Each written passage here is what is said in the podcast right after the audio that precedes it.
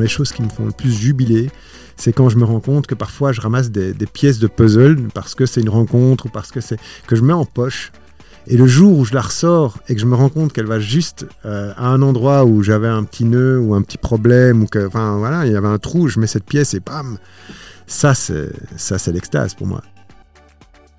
Salut, bienvenue sur Donne le rythme, le podcast sur l'entrepreneuriat belge.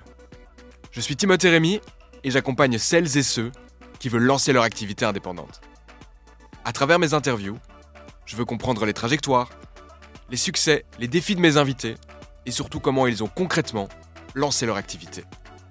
La Belgique est remplie d'entrepreneurs et d'entrepreneuses. Des talents inspirants que je suis impatient de vous présenter. Alors bonne écoute et il n'y a plus qu'à donner le rythme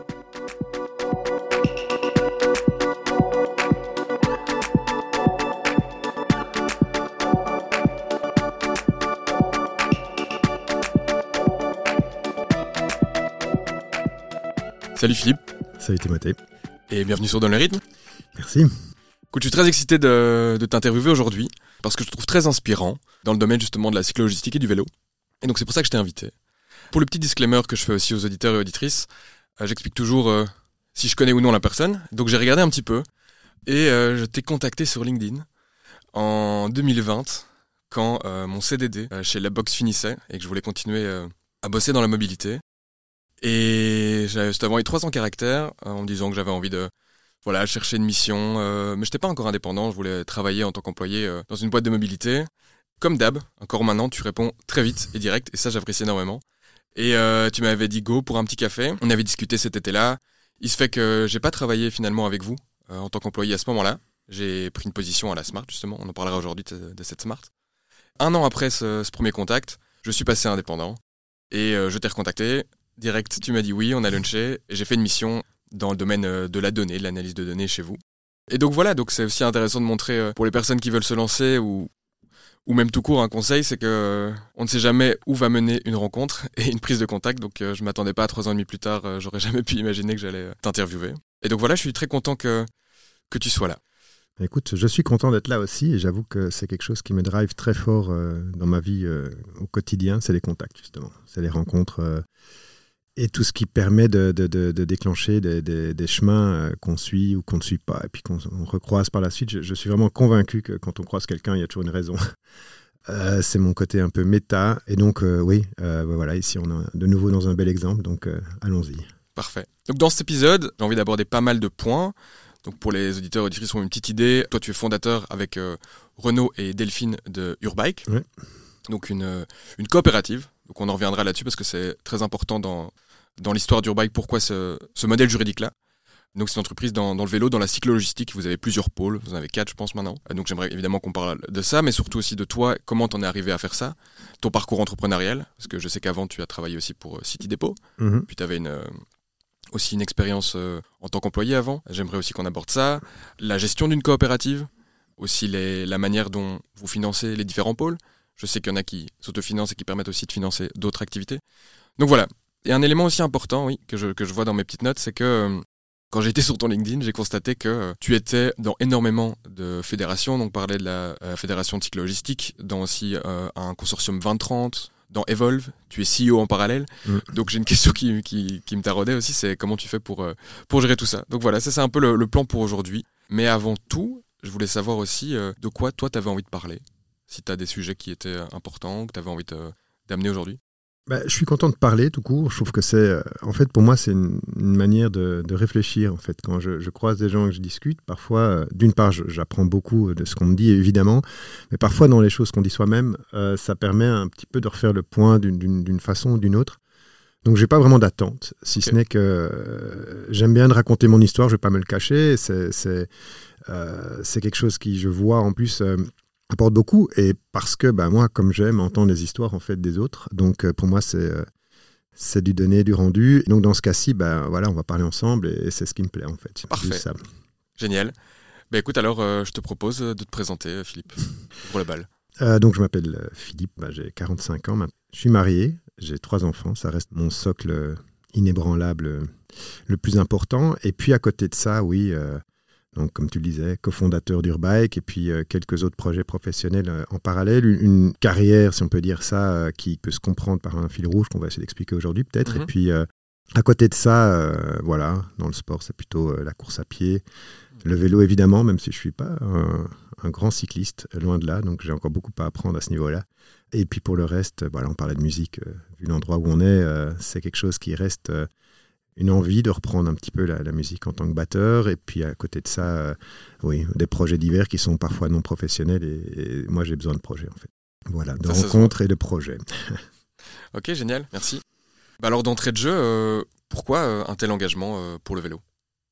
Mais le vélo, justement, je le disais, chez les scouts, par exemple, j'étais une, vraiment un boulet en vélo.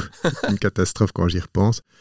Je pense que j'avais un très mauvais vélo. Évidemment, ça doit être ça la, cause principale, mais à côté de ça, j'ai jamais eu les, grosses cuisses dont on, est très fier chez Urbike. C'est la team grosse cuisse et, les miennes sont plutôt euh, discrètes, on va dire. Euh, donc le vélo, en fait, c'est plus venu. Euh, enfin, je peux tout dérouler, mais ça, vient, ça vient du chocolat en fait à la base. Ça vient surtout d'une envie de faire un, un métier, de travailler dans une entreprise qui soit cohérente, quoi en gros, dans mes choix professionnels, ça a toujours été le fun et la cohérence par rapport à ce qu'on pourrait appeler pompeusement mes valeurs, en tout cas ce qui pour moi donne du sens à, la vie. Et, donc oui, en fait, je l'ai pas dit, mais j'ai fait des études d'ingénieur de gestion. Bah, justement, grâce à la musique, j'ai eu l'opportunité de partir au Brésil. Là, j'ai fait mon petit, euh, je le dis un peu à chaque fois, mais c'est tellement, euh, ça résume tellement bien mon, mon demain à moi. Donc, euh, euh, aller visiter tous des projets qui donnent du sens en économie euh, locale, en, monnaie locale, en, microfinance. Euh, c'était tous des projets super intéressants, étalés au Brésil, donc avec des rencontres à chaque fois tout aussi passionnantes et intéressantes les unes que les autres. Six mois comme ça je suis revenu euh, avec une idée de lancer une entreprise d'argile. Il y a encore des copains et des copines qui ont des, des, vieux vases et des trucs dont ils ne savent que faire, mais qui m'ont acheté quand je suis rentré. Et là, je me suis rendu compte que j'étais pas, j'avais pas un talent de design, mais par contre, voilà, c'était déjà cette envie de travailler avec des gens qui soient justement rémunérés. Et, donc voilà, j'avais été pour la petite histoire déjà dans une plantation de cacao, énorme plantation de cacao. Et je crois que c'est quand même ce qui m'a le plus inspiré de tous les projets que j'ai visités. C'était une plantation qui avait décidé non pas travailler avec des journaliers, hein, donc des hommes principalement qui, euh, sur les grandes plantations, sont payés à la journée et en général, ils ont cuvé tout ce qu'ils ont gagné le vendredi soir. Ils rentrent chez eux, ils n'ont plus rien. Enfin, c'est vraiment une, vraie catastrophe. Les sans-terre, comme on les appelle au Brésil. Et là, j'avais, j'étais tombé sur, euh, sur une plantation qui avait décidé de travailler autrement, en partageant les parcelles par famille. Donc, c'était plus des hommes seuls, mais c'était des familles. Ils étaient responsables de, de leurs arbres. Et en fait, à côté de ça, se, groupait toute une série de projets euh, complémentaires de euh, récolte euh, d'engrais, de, justement des déchets organiques pour en faire de l'engrais. Il y avait, c'était à l'infini des idées géniales, de la pisciculture. Enfin, c'était, c'était de la, biodynamie avant l'heure. Tout ça dans une, dans une idée pure de d'efficacité finalement. Mais ce qu'on voyait, c'était que bah, d'une part, les gens, bah, ils avaient des, des, rentabilités à long terme beaucoup plus importantes par mètre carré d'arbres de cacaoyer, mmh parce que simplement, quand ils sont journaliers, ben, ils arrachent tout ce qu'ils peuvent pour avoir un maximum de kilos à la fin de la journée. Ici, ils se rendent compte que bah, s'ils maltraitent leurs arbres, s'ils arrachent trop tôt, etc., ben, ils en auront moins à long terme. Évidemment, des écoles sur place. Donc, il y, a vraiment tout un, processus que je trouvais euh, tellement, euh, tellement positif et une spirale qui m'a vraiment convaincu. En fait, il y a moyen de faire les choses bien tout en étant efficace et rentable. Et, surtout, en fait, ça, ça, le modèle doit être plus efficace quand on travaille avec les gens de manière cohérente plutôt que de les utiliser comme des machines. Et donc, évidemment, euh, j'étais déjà en train de me dire, bah, il faut que je ramène ce cacao en Belgique. J'ai écrit à Jean Galère, voilà, le seul chocolatier que je connaissais, pas du tout personnellement, mais dont je connaissais un nom. Euh, et, il a répondu. Hein, tu parlais de répondre, ben voilà, ça j'oublierai jamais. il m'a répondu en me disant, écoute, tu es gentil, mais euh, le cacao, c'est comme le vin, on ne travaille pas avec en ligne directe, puis il y a des, transformateurs dans la chaîne, etc. C'est plus compliqué que tu ne le penses, mais merci et, bon, bon projet. Et donc moi, je suis revenu avec ça, entre autres, dans les idées de me dire, ah, tiens, voilà, ça c'est le genre de projet qui me plaît.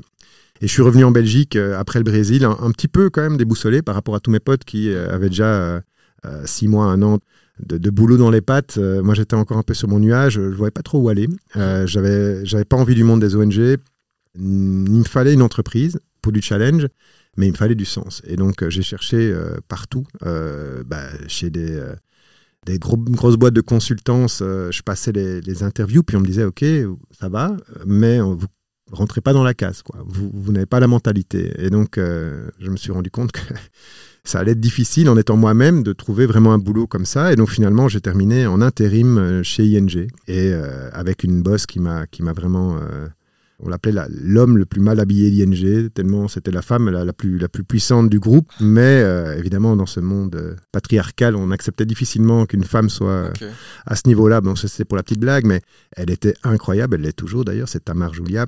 Et on était au niveau du groupe dans tout ce qui était gestion de, du portefeuille crédit. Donc c'était des, produits qui m'amusaient, une super équipe. Et puis euh, elle m'avait à la bonne, donc j'ai été poussé à faire un, un, master en, finance à Solvay pour euh, compléter un petit peu ma, ma formation. Et, et, je faisais des trucs qui, qui t'auraient plu parce que c'était plutôt du support euh, IT, de, la gestion de données, mais en, en, rapport direct avec le front et, et avec le front.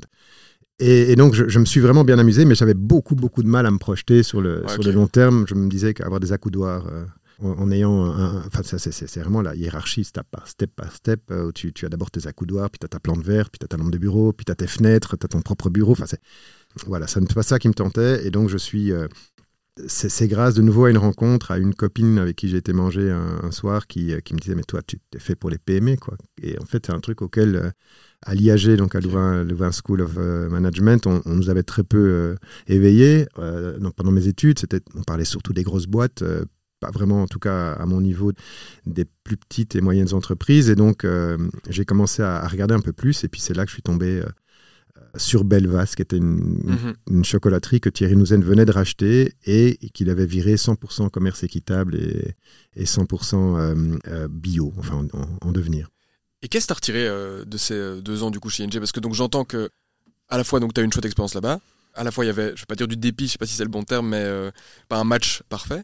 Mais qu'est-ce que ça t'a apporté finalement ces deux ans dans, une boîte un peu plus euh, corporate? Bah, Comprendre le monde corporate, je crois que c'est vraiment, c'est vraiment important. Comprendre cette politique interne, se placer, mais je ne le faisais pas, je pense, consciemment, mais euh, j'arrivais à, enfin voilà, aller, aller parler avec des gens intéressants euh, en me disant, bah, j'ai de la valeur, ils s'intéressent à moi, bah, c'est que. Donc, c'est tout ce côté euh, comprendre comment ça fonctionne. Ça, c'est la, première vraiment. Le, ça que je, vraiment, je ne regrette pas d'avoir fait, loin de là.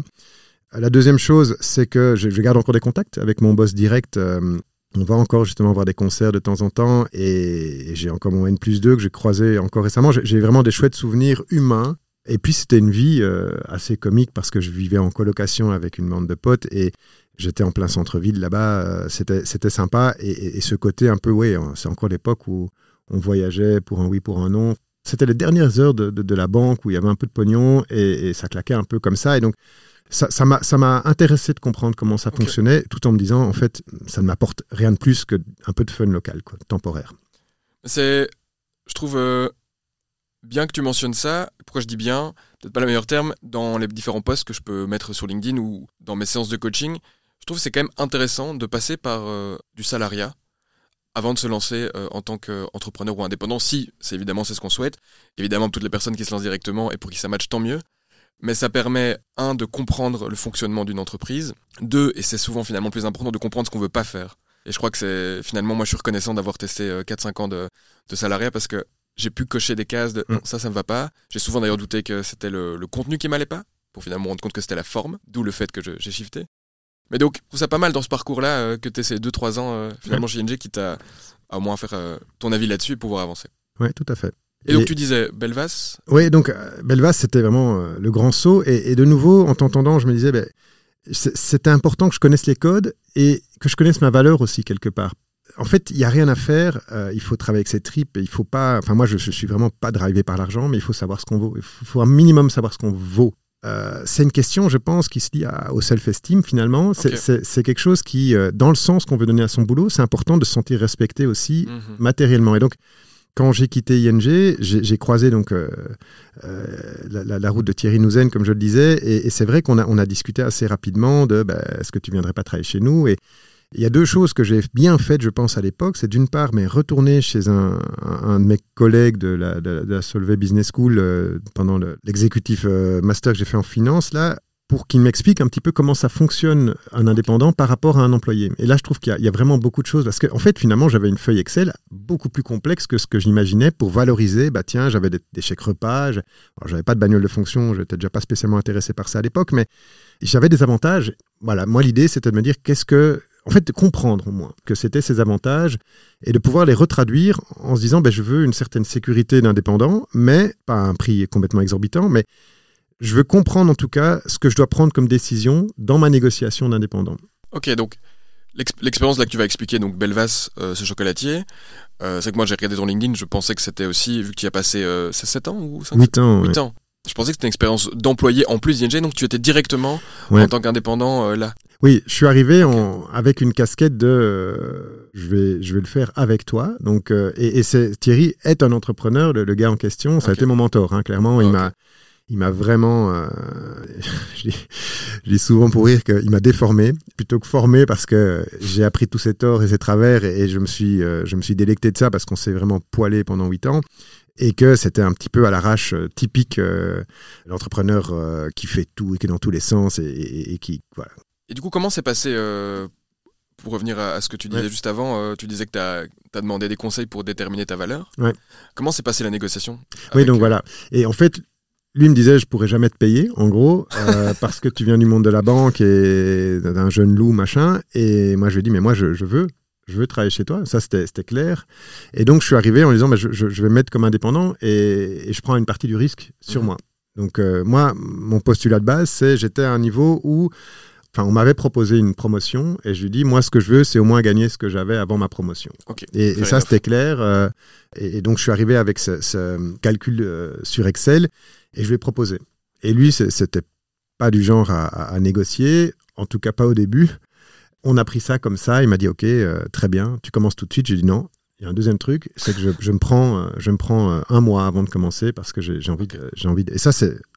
Tu me parlais de, donner des conseils. C'est le meilleur conseil qu'on puisse avoir. C'est entre les boulots de s'arrêter.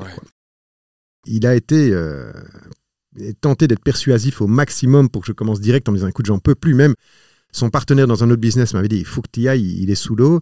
Je suis, désolé, non, je me suis promis ça. Et donc j'ai fait en fait Compostelle, là. Donc je suis parti avec, euh, avec mes bottines marcher en Espagne euh, et j'ai adoré aussi. Euh, mais c'était vraiment nécessaire que je le fasse pour mon, mon développement personnel et par rapport à ma situation de couple de l'époque. Donc voilà, donc je suis arrivé après et on a commencé avec cette espèce de proposition que j'avais faite et on a très vite vu que en fait c'était aussi un peu disproportionné par rapport à la taille de la boîte. C'est-à-dire qu'il me dit, mais en fait, tu factures toutes tes heures euh, au tarif horaire qu'on a convenu, mais ça, ça, ça va pas le faire. Ah, tu travailles comme un dingue, ok, mais tu es encore en pleine formation. Donc, on a tous les ah. deux un petit peu rejauché le truc de manière. Ça a été quand même un peu. Euh, je m'en souviens vraiment bien, on était bien secoué parce que euh, c'est une remise en question de ta valeur. De, En fait, mais il m'estimait au-dessus de ce que je suis, mais en fait, il se rend compte que je suis quand même encore junior. Et j'étais junior, enfin, je m'en rends vraiment compte. Et heureusement que je m'en suis rendu compte, parce que parfois, après trois ans d'expérience, on a un peu l'impression qu'on sait. Et ça, c'est un truc qu'on doit savoir, c'est qu'on sait jamais. Mais qu'on on, on, doit, voilà, c'est ce côté de savoir accepter euh, où est sa valeur. Donc, j'ai jamais eu l'impression de me faire, de m'être fait avoir. Et d'ailleurs, j'ai toujours travaillé la confiance et ça a marché parce que justement, tu pensais que j'étais simple employé, mais très vite, euh, J'étais son bras droit. C'était fiston, quoi. Hein, donc on était quasi dans une relation ah euh, filiale. Enfin, bon, c'est pour le, la blague, mais. Mais euh, c'est important quand même de, le mentionner. C'est que ça, un vrai rôle de mentor. Euh, je peux comprendre l'importance que ça a pu avoir dans, ta vie. J'ai vécu deux ans mon premier boulot d'employé. Émile Fillon, je me souviens bien que ces deux années-là, il m'a porté quoi. Et là, je sais que dans mon expérience actuelle, t'expliquais au début, je suis trois jours semaine du coup dans une boîte qui s'appelle Oxypress et, le CEO euh, Arnaud Schenkeler, lui aussi me porte, donc je, peux complètement partager cette, importance de pouvoir, euh, en fait, finalement s'épauler d'un mentor et ça te fait avancer tellement plus vite. Donc encore une fois, euh, plus dans les choix, que ce soit des choix de, enfin si, dans les choix de carrière, que ce soit même en tant qu'employé ou indépendant, la personne avec qui vous, allez travailler, pour moi, fait plus de 50% du. Ah ouais, ouais.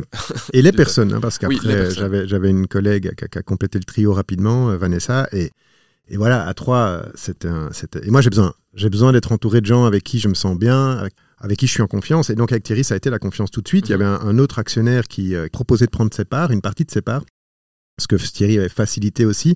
Donc, j'ai eu rapidement 10%, ah, de la boîte. Euh, ce qui a fait que, et c'était le meilleur calcul que lui puisse faire, évidemment, c'est que j'ai donné sans compter. Je, je, je, je, mangeais, je dormais, je respirais chocolat. J'ai adoré. J'étais au Japon, j'étais aux États-Unis, j'étais à la production, à dessiner des boîtes. Euh, maintenant, je me rends compte que je suis tellement nul en, graphisme. ça me fait rire de me dire que j'avais un avis là-dessus. Lui avait un avis assez, assez, euh, assez, assez fort, mais j'aimais chipoter avec des Photoshop, etc. Donc, évidemment, je me suis donné sans compter, quoi.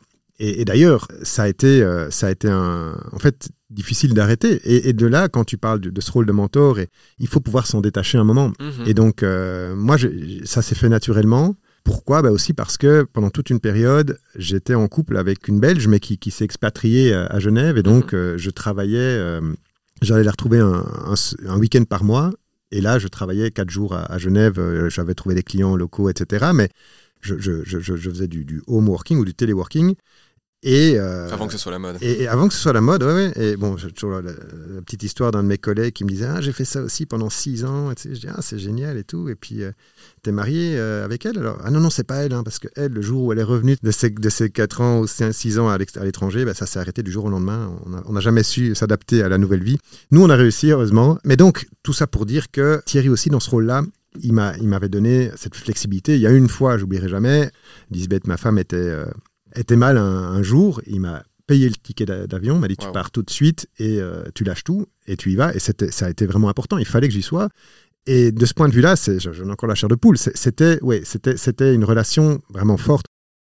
Et, euh, et c'est clair que quand, par contre, Lisbeth est revenue, quand on a eu notre premier gosse, c'était fini de travailler euh, jusqu'à 11 heures euh, tous les soirs à refaire le monde. Et, non, moi, j'avais j'avais besoin d'avoir des horaires, d'être avec ma famille. quoi. Et ça, ça s'est remarqué. Et en même temps, ça a coïncidé avec un moment où il fallait que je prenne plus J'étais arrivé à un plafond de verre, il fallait que je. Soit qu'il me donne plusieurs responsabilités. Euh, et ça, on en a discuté sainement. Et puis on s'est dit, bon, ben ok, lui n'est pas prêt à lâcher. Moi, j'ai peut-être besoin d'autre chose. Et donc, euh, on est resté en très bonne relation. Mais ça a été aussi une façon de me, de me déconnecter. Mais il a fallu six mois entre le moment où on a, on a pris la décision, je pense qu'on l'a presque prise ensemble, et, la fin pour pouvoir me détacher de tout, de tout ce que je faisais euh, chez Belvas sans qu'il y ait de, de réels dommages. Mais donc c'est important de pouvoir se détacher un moment, de pouvoir prendre ses distances. Alors moi, je crois très fort aux, signes extérieurs, etc. Je pense pas qu'il y a un côté mécanique, il faut, il n'y a pas un moment précis où. Mais je, je, regrette vraiment pas d'être parti. Il fallait que je, le fasse parce qu'il fallait que je m'émancipe, quoi. Et donc ça, c'est un point important. Et la, deuxième chose, c'est de nouveau, une fois que tu t'arrêtes, de reprendre. Là, j'ai pris trois mois où j'ai plus rien fait.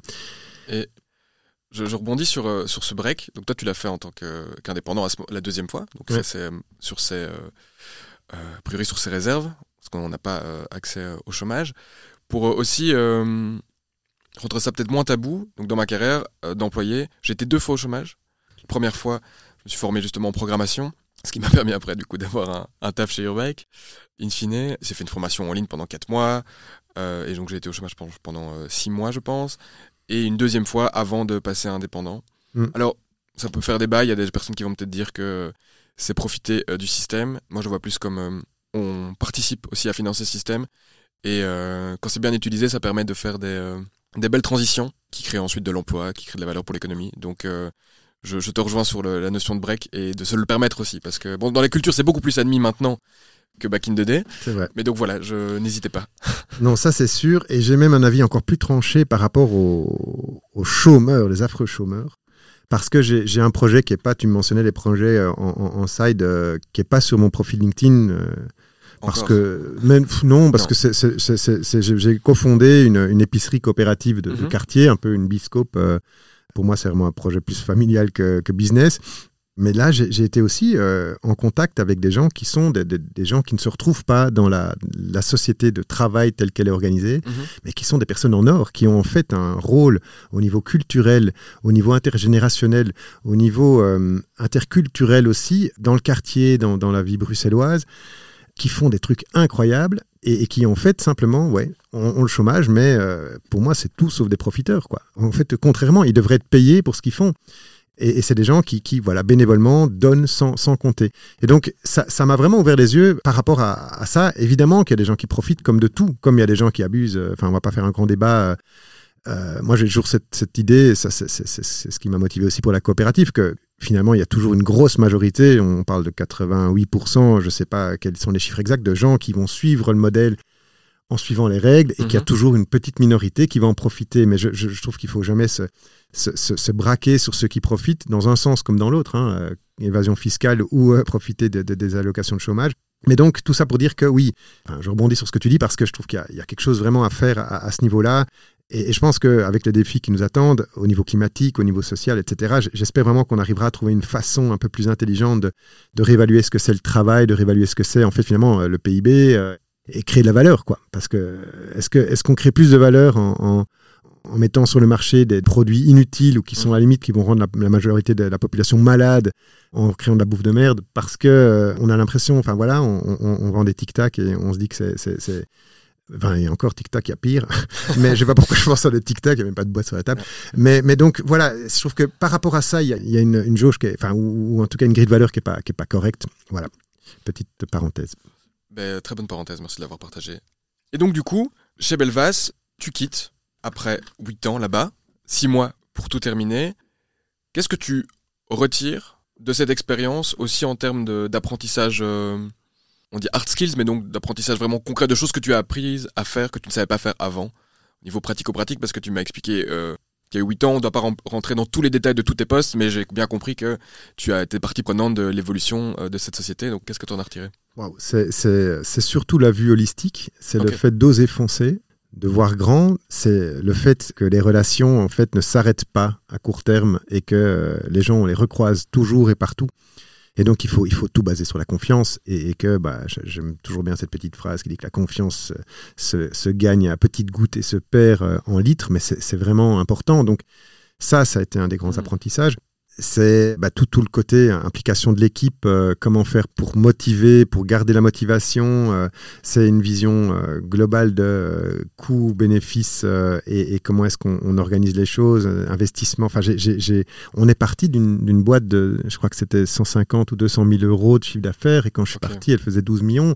Ok. Donc c'était ou 14 même un an après, je crois. Enfin, se dire c'est donc on est parti d'un tout petit bâtiment, on a été en, en reprendre un qu'on a reconstruit, qu'on a, remis aux normes euh, écologiques les plus pointues. Donc euh, c'était aussi euh, jusqu'à récupérer évidemment l'eau de pluie, mais aussi la chaleur qu'on émettait par, le groupe d'ERCO pour refroidir les salles. On, utilisait cette chaleur pour réchauffer le chocolat. Il y a énormément de, de choses. Enfin, c'était tellement transversal. Finalement, je pourrais plus dire, tiens, les quelques petites choses que j'aurais aimé plus apprendre que tout ce que j'ai appris parce que c'était, comme je disais, du graphisme, du, euh, j'ai- produit des chocolats le dimanche, euh, je- je- j'en avais partout et, et- et apprendre aussi que ça marche pas toujours comme on veut et puis apprendre que en fait euh, il y a des montagnes à chaque fois et que si on les prend étape par étape, on, ou pas à pas, on, on y arrive. Donc, oui, c'est- incroyable tout ce que j'ai appris. Et juste un petit truc par rapport, parce que on a pas mal parlé salariat et, et- et indépendant. C'est intéressant, j'y pense maintenant, mais j'y avais plus repensé depuis, depuis tout un temps. Il y a un moment où, où Thierry, justement, m'a proposé de me remettre en, en salarié à partir du moment où je suis devenu papa. À mon avis, de nouveau, il y a eu ce côté un peu, euh, il l'aurait fait pour ses enfants, quoi. euh, Mhm. euh, d'avoir une bonne assurance, euh, d'avoir, euh, c'est très patriarcal, c'est- pas, enfin pas patriarcal, mais c'est c'est très paternaliste plutôt, Mhm. mais tellement gentil. Et, et en fait, ça m'a repermis, parce qu'après, je suis donc de j'ai terminé comme employé. J'ai j'ai compris aussi la différence de coût pour une entreprise. Ça, c'était un apprentissage aussi vachement important.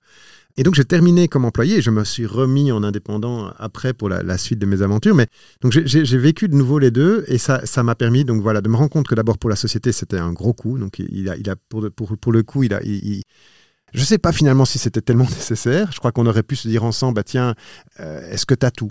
En termes d'assurance, de trucs et, mais, mais ça m'a permis en tout cas de rejeter un œil de côté de, Ok. de, de l'employé, du salariat et, et de, rejaucher un peu les, les, les- les différents critères. Et, donc, oui, c'était de nouveau aussi un apprentissage intéressant. Ok, mais donc ce que tu voulais dire quand tu disais que ça coûtait beaucoup, c'est donc le coût d'un employé pour une entreprise est très élevé. Ça, c'est- Le calcul à grosse louche, pour que si c'est les gens qui, qui veulent s'amuser un petit peu, tu as déjà euh, donc ton salaire brut, peux multiplier quasi par 14 parce que tu as ton 13e mois et euh, ton pécule de vacances. Ensuite, tu dois valoriser tous tes avantages extra-légaux que tu peux avoir, comme tes chèques repas, si pour certains ils ont des voitures de société, il faut les valoriser aussi, et ainsi de suite. Et ensuite, tu dois faire plus ou moins fois 1,5 pour avoir euh, toutes les charges patronales. Et donc, en fait, tu te retrouves à un montant, euh, tu peux peut-être avoir euh, 3000 bruts et en fait, tu vas coûter à la société euh, quasi 60, 70, 80 000 euros euh, sur l'année. Pour des personnes qui sont d'ailleurs consultants, qui, qui sont employés par une boîte de consultance, souvent, enfin, il y, a une volonté quand il y a un certain niveau de seniorité, c'est déjà constaté euh, vis-à-vis de mes clients, de faire le shift et de dire quel est votre coût employeur pour m'employer? Je vous propose de payer la même chose, Mm. mais en tant qu'indépendant. Voilà, encore une, une parenthèse ouverte et une parenthèse fermée là-dessus, mais merci d'avoir partagé ça. Et pour ceux qui ont suivi, rappelez-vous que ma toute première question avait été pourquoi le vélo? Et qu'on est parti sur le cacao, euh, on est parti sur toute ton histoire qui, était, qui, est, qui est géniale. Et j'en reviens du coup à la suite de Belvas, parce que j'ai vu ton petit TED Talk, où d'ailleurs tu expliques qu'ensuite tu as euh, fondé City Depot. Ouais, cofondé. Euh. C'est-à-dire que je me souviens de l'endroit où j'étais dans la cuisine chez Belvas quand Thierry m'a dit Mais tu vas faire quoi de ta vie maintenant? Et, et je, n'en avais aucune idée. Et, et- et par contre, un des points, c'était la mobilité. C'est-à-dire quand je, je parlais de, de- du, du EMAS, hein, le label, je crois que le plus exigeant en termes de- d'écologie, Ok, euh, c'est comme un, un ISO, mais spécialisé écologie, très très pointu, qu'on est allé chercher avec, euh, avec, euh, avec Belvas.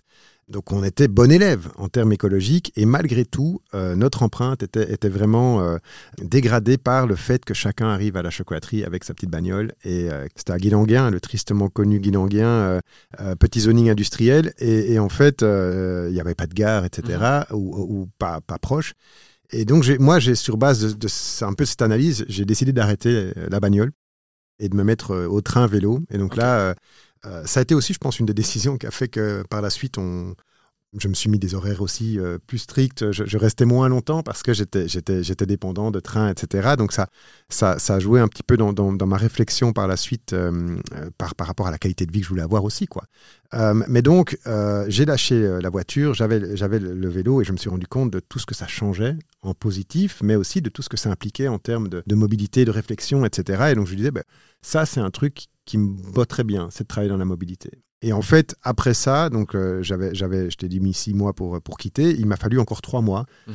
où j'ai été manger tous les midis avec quelqu'un différent. Et donc là, c'est typiquement les contacts, euh, rappeler des, des anciens euh, collègues, des, des- potes de chez les scouts, euh, des amis d'amis, euh, des- de la famille, euh, pour leur dire, tiens, voilà, qu'est-ce que vous avez fait, qu'est-ce que vous faites. euh, Et c'est vraiment juste me nourrir. se euh, nourrir, ouais. c'était un- une période géniale.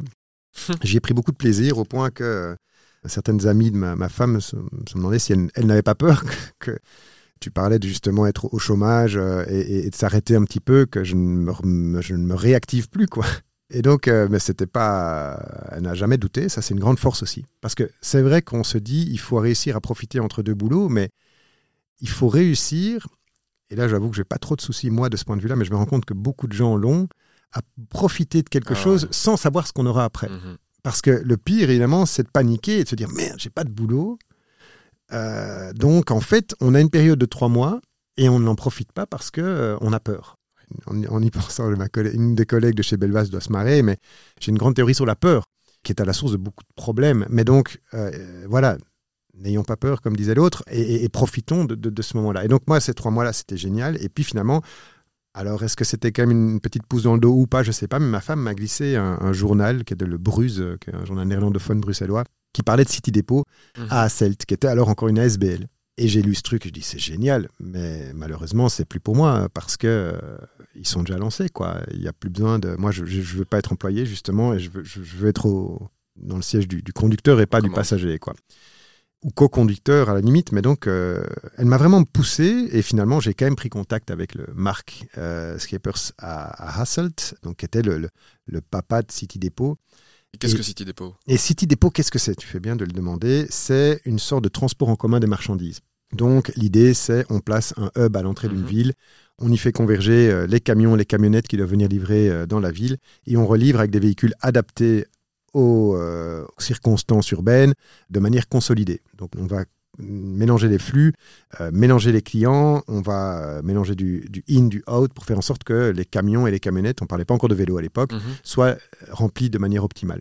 Ok, donc comme moi je l'ai compris, euh, parce que j'ai aussi appelé euh, Pierre Hanoun, un de, Mhm. du coup tes, tes collègues pour en savoir un peu plus sur toi et justement comprendre, il m'avait conseillé de Depot. Moi je l'ai compris comme on, va, on, on se projette à Bruxelles, on va avoir un hub à l'extérieur de Bruxelles, un CDU, un centre de Ouais. distribution euh, urbaine, Tout à fait. exact, dans lequel on va avoir euh, toute une série euh, de camions qui vont arriver avec euh, toute série de marchandises, et vous, vous allez les redispatcher pour faire un petit peu ce last mile delivery, comme on dit en anglais, donc le, le- les derniers kilomètres, Tout à fait. jusque soit au magasin, ou alors directement chez le consommateur. Je ne sais pas si à l'époque il y avait déjà une livraison à domicile, c'était déjà répandu. On était vraiment dans du B2B. Donc, B2B que, des professionnels livrés. Business to business.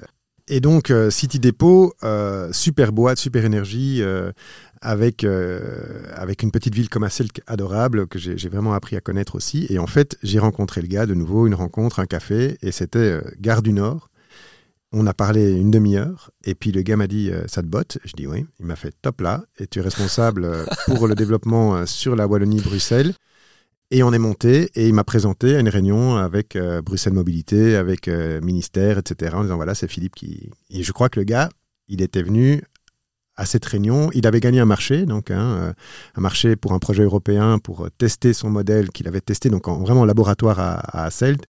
Il avait, il avait gagné le marché, mais il ne savait pas encore du tout comment. ah, il y avait déjà une équipe, hein, ça tournait du côté d'Asselt, comme je le disais. Il y avait un business développeur, mais qui n'était pas francophone et qui, qui, qui parlait pas bien français.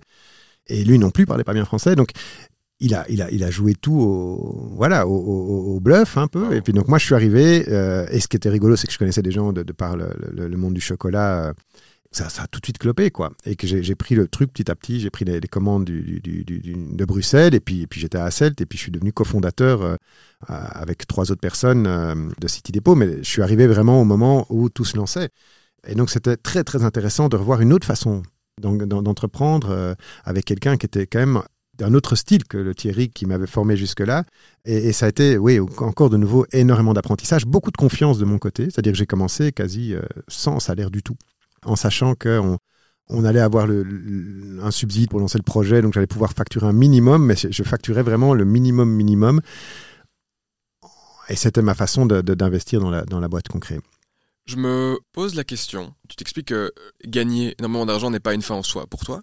Tu parlais aussi du fait que tu as réussi à prendre ce break sans avoir peur. Je me suis posé une question. Donc, tu disais au début que tu as, eu 10% de Belvas. Quand tu es sorti 8 ans après, est-ce que tu as vendu tes parts qui Ouais. t'ont permis aussi d'avoir euh, peut-être une légère, enfin une légère, en tout cas une sécurité financière? Tout à fait. Ok. Tout à fait. Et ça, c'est clair. C'est important de pas en mettre un tabou pour les gens aussi qui se lancent, parce que souvent, Ah ouais, ouais. euh, L'objectif aussi de ce podcast, c'est que je vais interviewer donc tout type de secteur et tout type de personnes. Il y a des personnes comparées à d'autres qui vont avoir euh, potentiellement de la famille qui peut aider, ou alors bah, tu as une réussite entrepreneuriale qui ensuite te permet d'être un peu plus à l'aise et du coup t'as donné une confiance vu que tu sais que t'as déjà réussi, que t'as déjà un, un petit capital, en tout cas un capital, ça te permet de te lancer. Donc toi, c'est ce que tu as eu. Oui, et c'est important ce que tu dis parce que je parle toujours de confiance, je suis dans la confiance, mais j'ai une sorte de, j'aime bien de reprendre euh, les termes d'un- ami de, de garde rapproché. J'ai quelques potes qui sont là depuis même mes années d'UNIF que je vais consulter. Un, c'est un juriste, un avocat. Un autre, c'est euh, celui qui est devenu mon. Enfin, ils sont tous les deux dans le conseil d'administration d'Urbike, en fait. Donc, euh, je garde Tu gardes très proche. très très proche. Et, et le troisième, il est, euh, il est dans le monde bancaire. C'est aussi un pote de cours. Et lui, il est derrière toutes les grandes décisions que j'ai prises, que ce soit achat de maison, etc. Je, je- je- je l'appelle et puis il me, me pose deux, trois questions. Et il est toujours correct, ne fût-ce que dans ses questions et dans les conseils qu'il me donne. Génial. Et donc, de ce point de vue-là, euh, nous, une chair de poule parce que c'est vrai que c'est- ça qui me permet d'être en confiance euh, et de, de- de faire des choses. Et c'est rigolo parce que certains de ceux-là n'osent pas se permettre ça, alors que grâce à eux, moi, je peux me le permettre. Et donc, oui, en fait, avec toute cette confiance, il y a quand même toujours des, des documents, il y a quand même toujours un cadre qui a été lu, analysé et qui fait que, par exemple, avec, avec Belvas, légalement, je, je- je devais vendre mes parts en partant Mhm. et elles étaient, la valeur était, était fixée.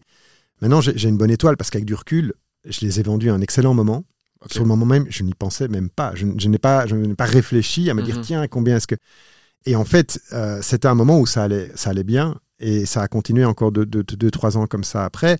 Mais c'est vrai que c'est très compliqué, surtout quand on est dans une relation euh, comme je l'étais très très proche avec Thierry, d'arriver à faire en sorte qu'il n'y ait pas de ressentiment euh, par rapport euh, parce que le côté financier va parfois euh, et souvent quand on a été voilà quand on a entrepris ensemble, moi j'étais clairement son bras droit, c'était clairement le patron, mais j'étais quand même avec lui. Je l'ai quitté à un moment où bah, il aurait aimé que je reste, je pense Mhm. quand même. Ça, et, et- et- et malgré ça, bah, il m'a racheté mes parts au tarif, à- Wow. au montant qui était prévu. Donc en personnel, quoi. Ah Lui, ouais, ouais. C'est pas la société qui a racheté les parts, c'est lui qui a lui. sorti le cash pour. Et, et donc, j'ai vraiment voulu marquer le point aussi. À, je l'ai invité au resto et je lui ai dit voilà, je voudrais que ce soit, que ce soit clair, qu'on trouve ça faire tous les deux. Ouais, ok. Qu'il n'y ait pas de ressenti de ce point de vue-là. Il a été grand par rapport à tout ça parce qu'il ne m'a jamais rien fait ressentir. Tout le monde pourrait dire, bah oui, mais c'est normal. C'était, mm, tu prends les comptes, tu calcules euh, la, manière de, valoriser tes parts, euh, tu as eu ce que tu devais et tu as bien travaillé pour les avoir. Oui, je l'ai entendu. Mais malgré tout, moi je vois à côté de ça quelqu'un qui continue à bosser comme un dingue et qui, qui a quand même encore toujours du mal à, à, rendre cette boîte complètement pérenne financièrement. Et, donc, c'est clair que ça, aurait pu être vraiment un, clash. Et, en fait, non, j'étais encore à table avec lui euh, il, y a, il y a deux, trois, deux, trois jours. Et, ça a été. Euh, voilà, donc de ce point de vue-là, j'ai beaucoup de respect pour la manière dont ça s'est fait. Et même si, de nouveau, je le répète, c'était normal. Mais euh, je comprends quand même qu'il il puisse y avoir du ressentiment par la suite, ce qu'on n'a pas eu, heureusement. Ouais, tu as mille fois raison. C'est clair que c'est grâce à ce petit coussin que j'ai pu euh, financer les, années de travail euh, chez City Depot où j'étais pas payé. Ouais.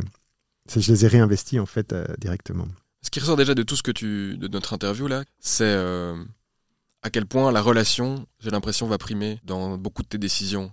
Et je reprends tes mots, je l'ai écrit d'ailleurs quand tu l'as dit. La confiance se gagne à petites gouttes, mais se perd en litres. Je sais pas si c'est un mantra, mais on sent dans tout ce que tu dis que tu es drivé par le fait que, avant tout, tu as des relations avec des gens quand tu disais que tu as pris un café par, euh, ou un resto par jour pendant, pendant trois mois, je trouve, ça, je trouve ça beau et je trouve ça inspirant parce que ça remet un peu l'église aussi au milieu du village. Et quand tu as ce drive-là, en général, alors je vais pas non plus faire une phrase bateau où les gens euh, pourraient se dire euh, non, ça arrive pas toujours. Évidemment qu'on peut avoir des, éléments compliqués, mais quand tu es drivé par cette volonté-là de te dire je vais avoir des rencontres, il y a des belles choses qui peuvent en sortir, ça finit souvent par payer in mmh. fine. Même si peut-être que la, la mise en marche de la machine peut prendre du temps je vis la même expérience que toi à ma manière. Euh, je trouve que ça finit toujours pas payé, donc je trouve que c'est un beau message. City Depot, on te donne euh, les clés avec du coup deux autres personnes C'est ça que tu disais? Vous devenez cofondateur à, on, est, on, était cinq cofondateurs au total, mais on, était, on était trois dans le board en fait. Ok. Ouais. Et donc City Depot, ça dure euh, cinq ans. Et qu'est-ce que tu développes là-bas? Finalement, qu'est-ce que tu fais? Tu étais dirigeant, toi? Alors moi j'étais responsable du développement Bruxelles et Wallonie. Donc d'une part j'ai dû, dû lancer de scratch le CDU. Maintenant que tu as expliqué le terme. Euh, euh, à Bruxelles, c'était à côté de Tour et Taxi et c'était euh, recruter magasiniers, des, sous-traitants, des chauffeurs de camions, enfin aller chercher des clients. Enfin, c'était, vraiment.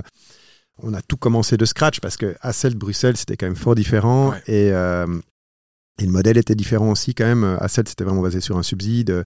À Bruxelles, on avait un subside européen pour, pour le montage du projet, mais il fallait quand même aller chercher des gros clients. Et, et, bon, voilà, ça a été, ça a été vraiment passionnant. J'en reparlais tout récemment. C'est vrai que je me suis pas mal usé quand même. Finalement, euh, euh, j'ai travaillé quand euh, on, a lancé, on est, on est, passé un peu à l'échelle, on commence à avoir beaucoup de volume.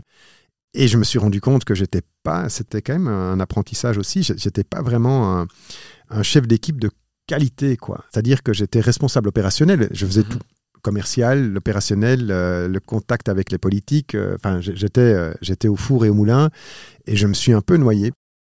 Et, au point que j'arrivais le matin, il était, il était 5 heures pour les premiers camions et je rentrais chez moi parfois, il était 11 heures. J'ai eu des moments vraiment chauds. Et, avec ce côté de distance avec Asselt qui faisait que j'avais l'impression d'être un peu seul. Et puis après ça, euh, heureusement, bah, ça s'est construit, ça s'est structuré. Euh, il y a une équipe qui est venue. Moi, j'ai pu me commencer à ouvrir Liège, à ouvrir Charleroi. Enfin, mais euh, ça, a été une période assez chaude. Et puis, en fait, bah, ça n'a pas duré très longtemps. C'est-à-dire que un an et demi ou deux ans après, on était déjà en discussion avec trois potentiels investisseurs pour. en fait, depuis le début, hein, City Depot, c'était prévu.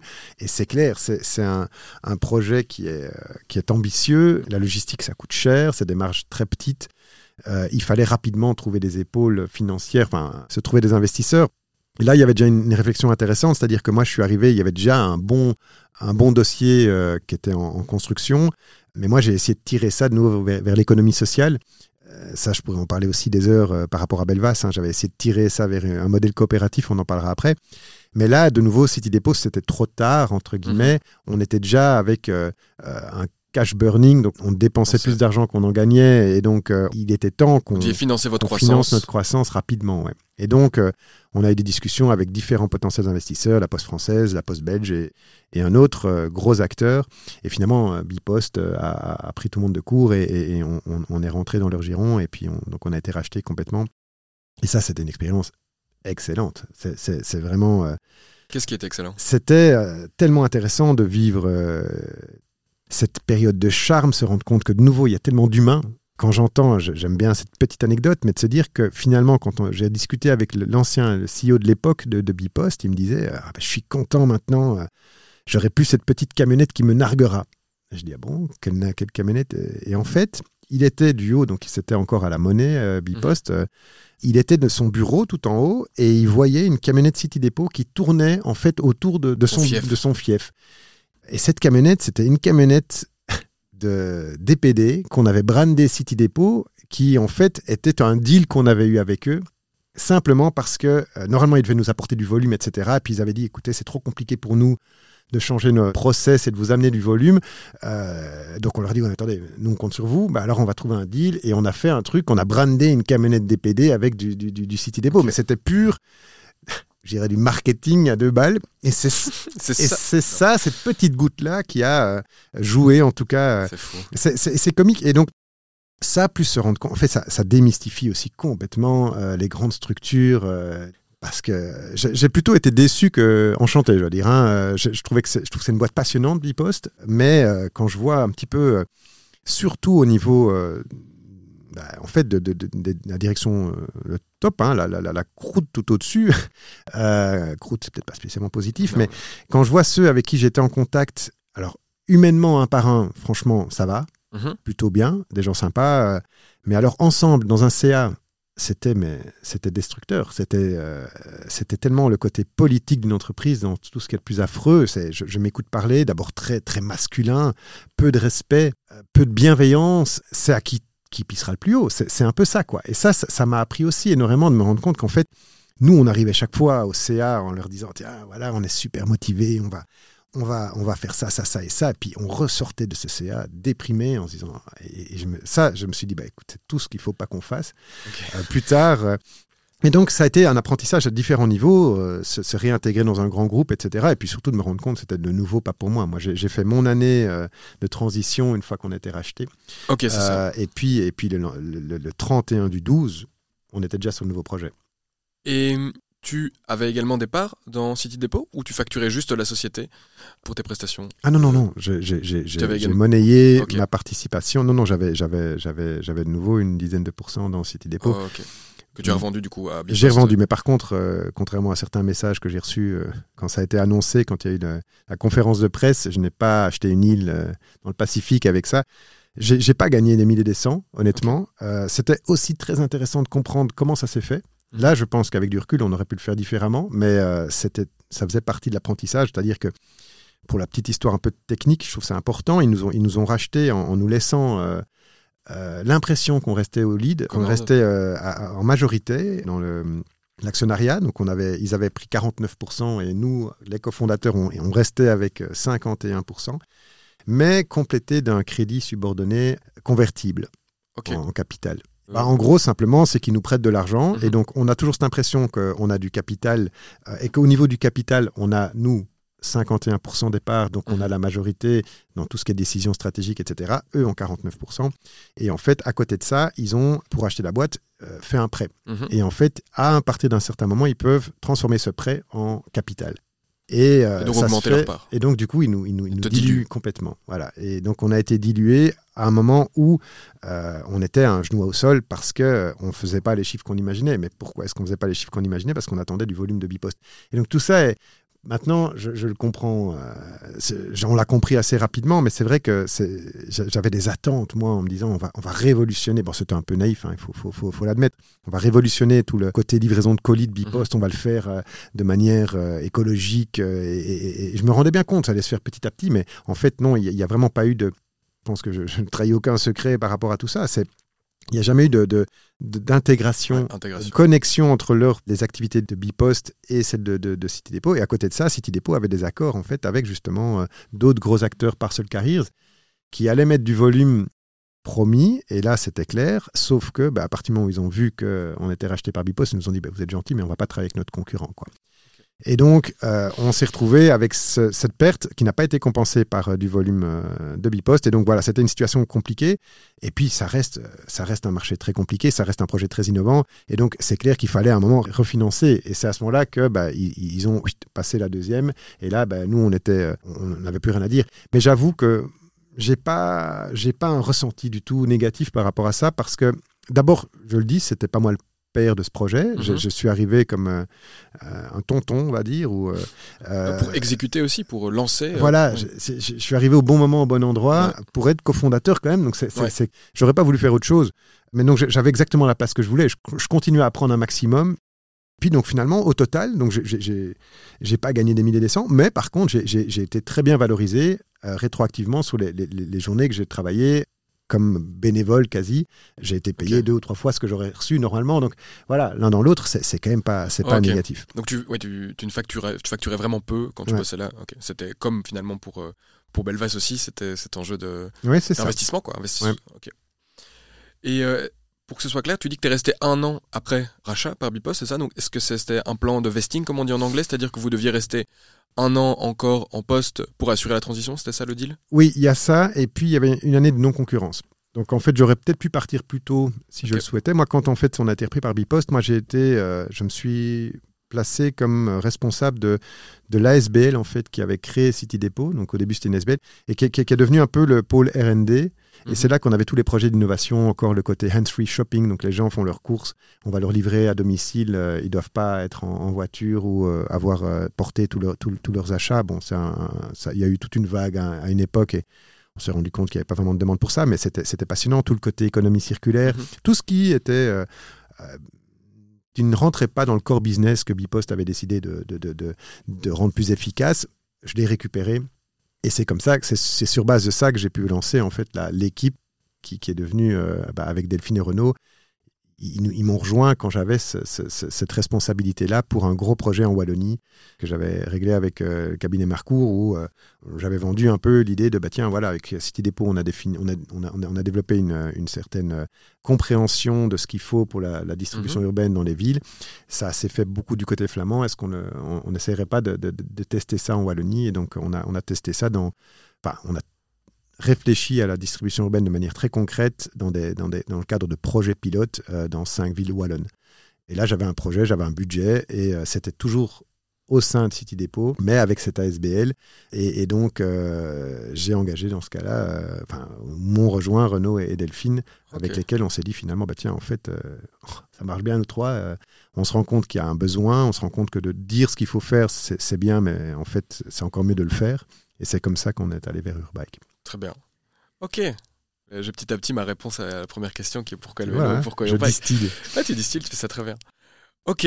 Donc on est en 2017, 2018. Donc je crois que j'avais vu sur ton LinkedIn, c'est ce que vous avez fondé, c'est Urban Lab d'abord? Ouais. C'était du coup euh, cette. Euh, C'était cette ASBL.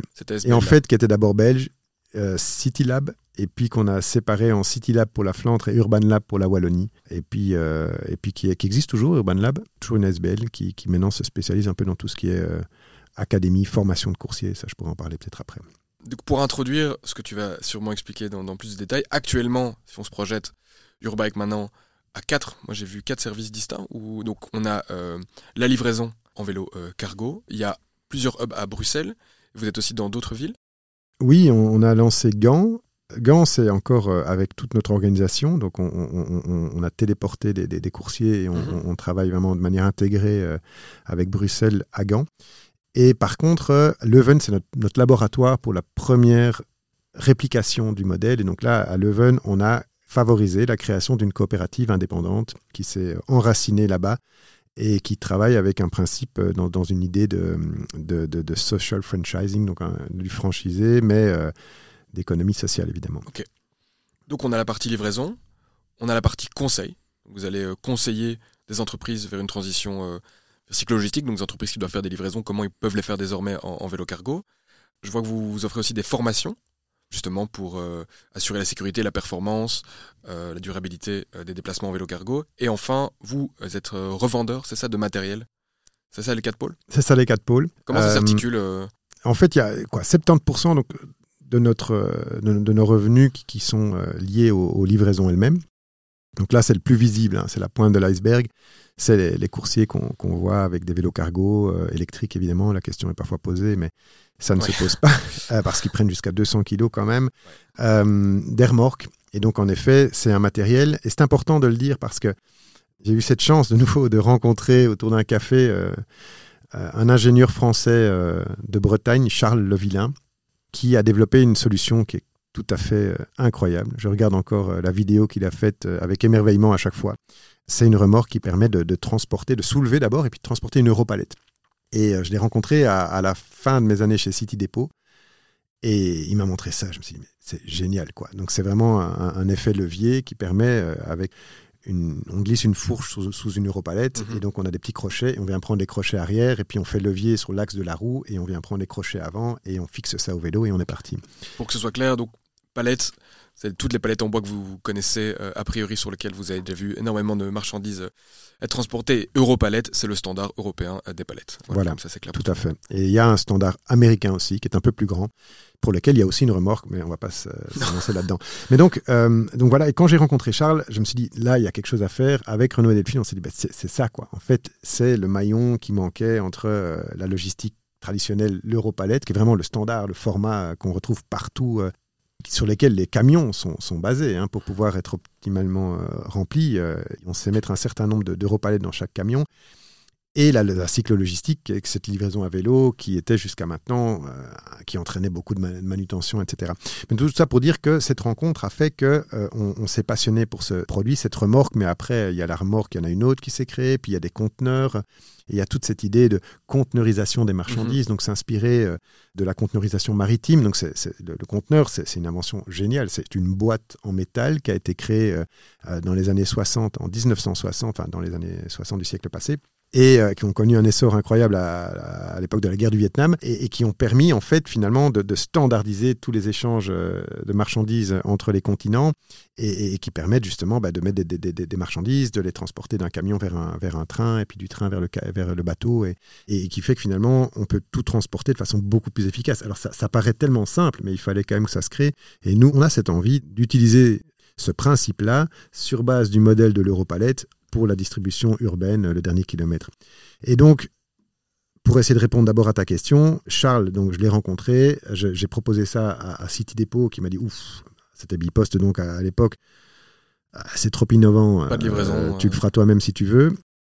Et, euh, donc, euh, avec Delphine et Renaud, on s'est dit, bah là, il y a vraiment quelque chose à faire on disait, ben, on sait comment il faut faire, on sait ce qu'il faut faire, on a l'outil pour, allons-y. Et c'est sur base de ça qu'on a, lancé Urbike. Et comme on a dû changer le code de la route belge pour pouvoir rouler avec cette remorque, parce que comme tu le dis, l'Europalette a un format particulier, pour pouvoir la prendre sur le côté, il faut pouvoir mettre les roues de chaque côté, etc. donc on arrive à 1,13 m de large, alors que le code de la route, je ne sais pas sur quoi il est basé, mais limite à 1 mètre tout ce qui est remorque tracté par un vélo. On a dû changer le code de la route, ça, ça a été passionnant. Ça, c'est le genre de truc que j'adore, qui, qui paraissent impossibles. Comment on change le code de la route euh, Comment est-ce qu'on change le code de la route? Bah, C'est grâce au MR. euh, Oui, non, mais c'est des rencontres. Tiens, euh, de nouveau, euh, un truc où on se dit, bah ouais, c'est pas grave, on va le faire. Un coopérateur qui était un gars qui était avec moi en secondaire, qui, est, qui, était un, un, juriste incroyable, qui, qui, a commencé à expliquer comment est-ce qu'il y avait moyen que la région bruxelloise se rebellent un petit peu et disent, ben, en fait, moi, c'est une compétence qui ne m'appartient pas, mais j'ai un projet qui me tient à cœur ici, qui était le projet qu'on avait lancé avec Innoviris pour créer Urbike.